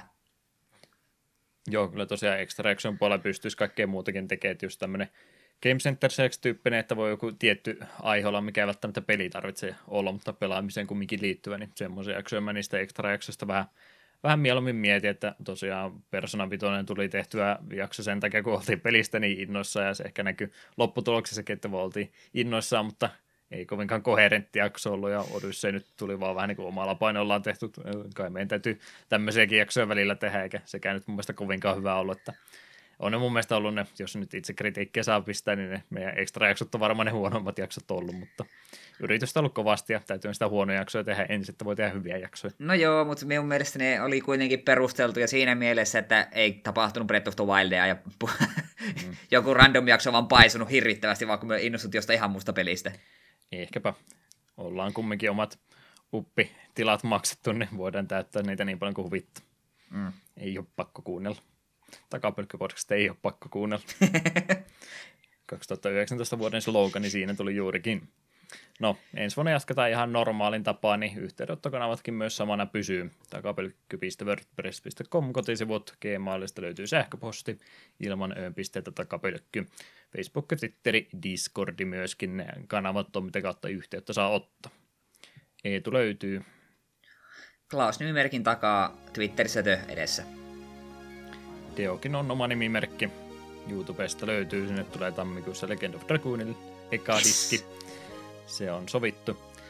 Twitchissä joskus harvoin striimailen välillä ja Twitteri on somekanava, mitä käytän. Facebookiin en ole viiteen, kuuteen vuoteen, ajatella kuusi vuotta tulee kohta täytyy, kun en ole käyttänyt. Huraa, saa kakunosta itsellensä jokainen.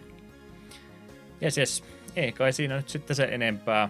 Hyvät joulut uudet vuodet, mitä tässä nyt ikinä vuodenvaihteeseen liittyykään ja kaikkea muuta. Eetu, kiitos yhdestä vuodesta jälleen. Nähdään vielä ensi vuonna ilmeisesti. Kyllä se on tavoite. Todennäköisesti, ellei uutena vuotena tapahtuu jotain jännää. Jompikumpi on ammuttu taivaalle. Niin. Halpoja ilotulitteita. Se on, se on riskinä, kun on näin kevyttä tekoa, niin saattaa raketti mukaan lähteä. Joskin enää jo yhtään annettu rakettia itse ostaa ei semmoisia. Rahaa menee hukka. Mieluummin niitä Jep. pelejä hyllyä, mitä ikinä pelaa. Nimenomaan. Ja siis sitä myötä minulla on kaikki sanottu. Kiitos. Kiitokset kerran vielä ja Eetu, onko sulla jotain viimeisiä saatesanoja vielä tähän jaksoon? Minä tyydyn nyt vaan sanomaan, että kiitos teille kuuntelijat, kiitos Sylle Juha, kiitos PPCn pojat, kiitos ylipäätään kaikille, ketkä on millään tavalla ollut liitoksessa tämänkin vuoden aikana meidän tekemisiin. Kiva on ollut ja kiva tulee olemaan jatkossakin.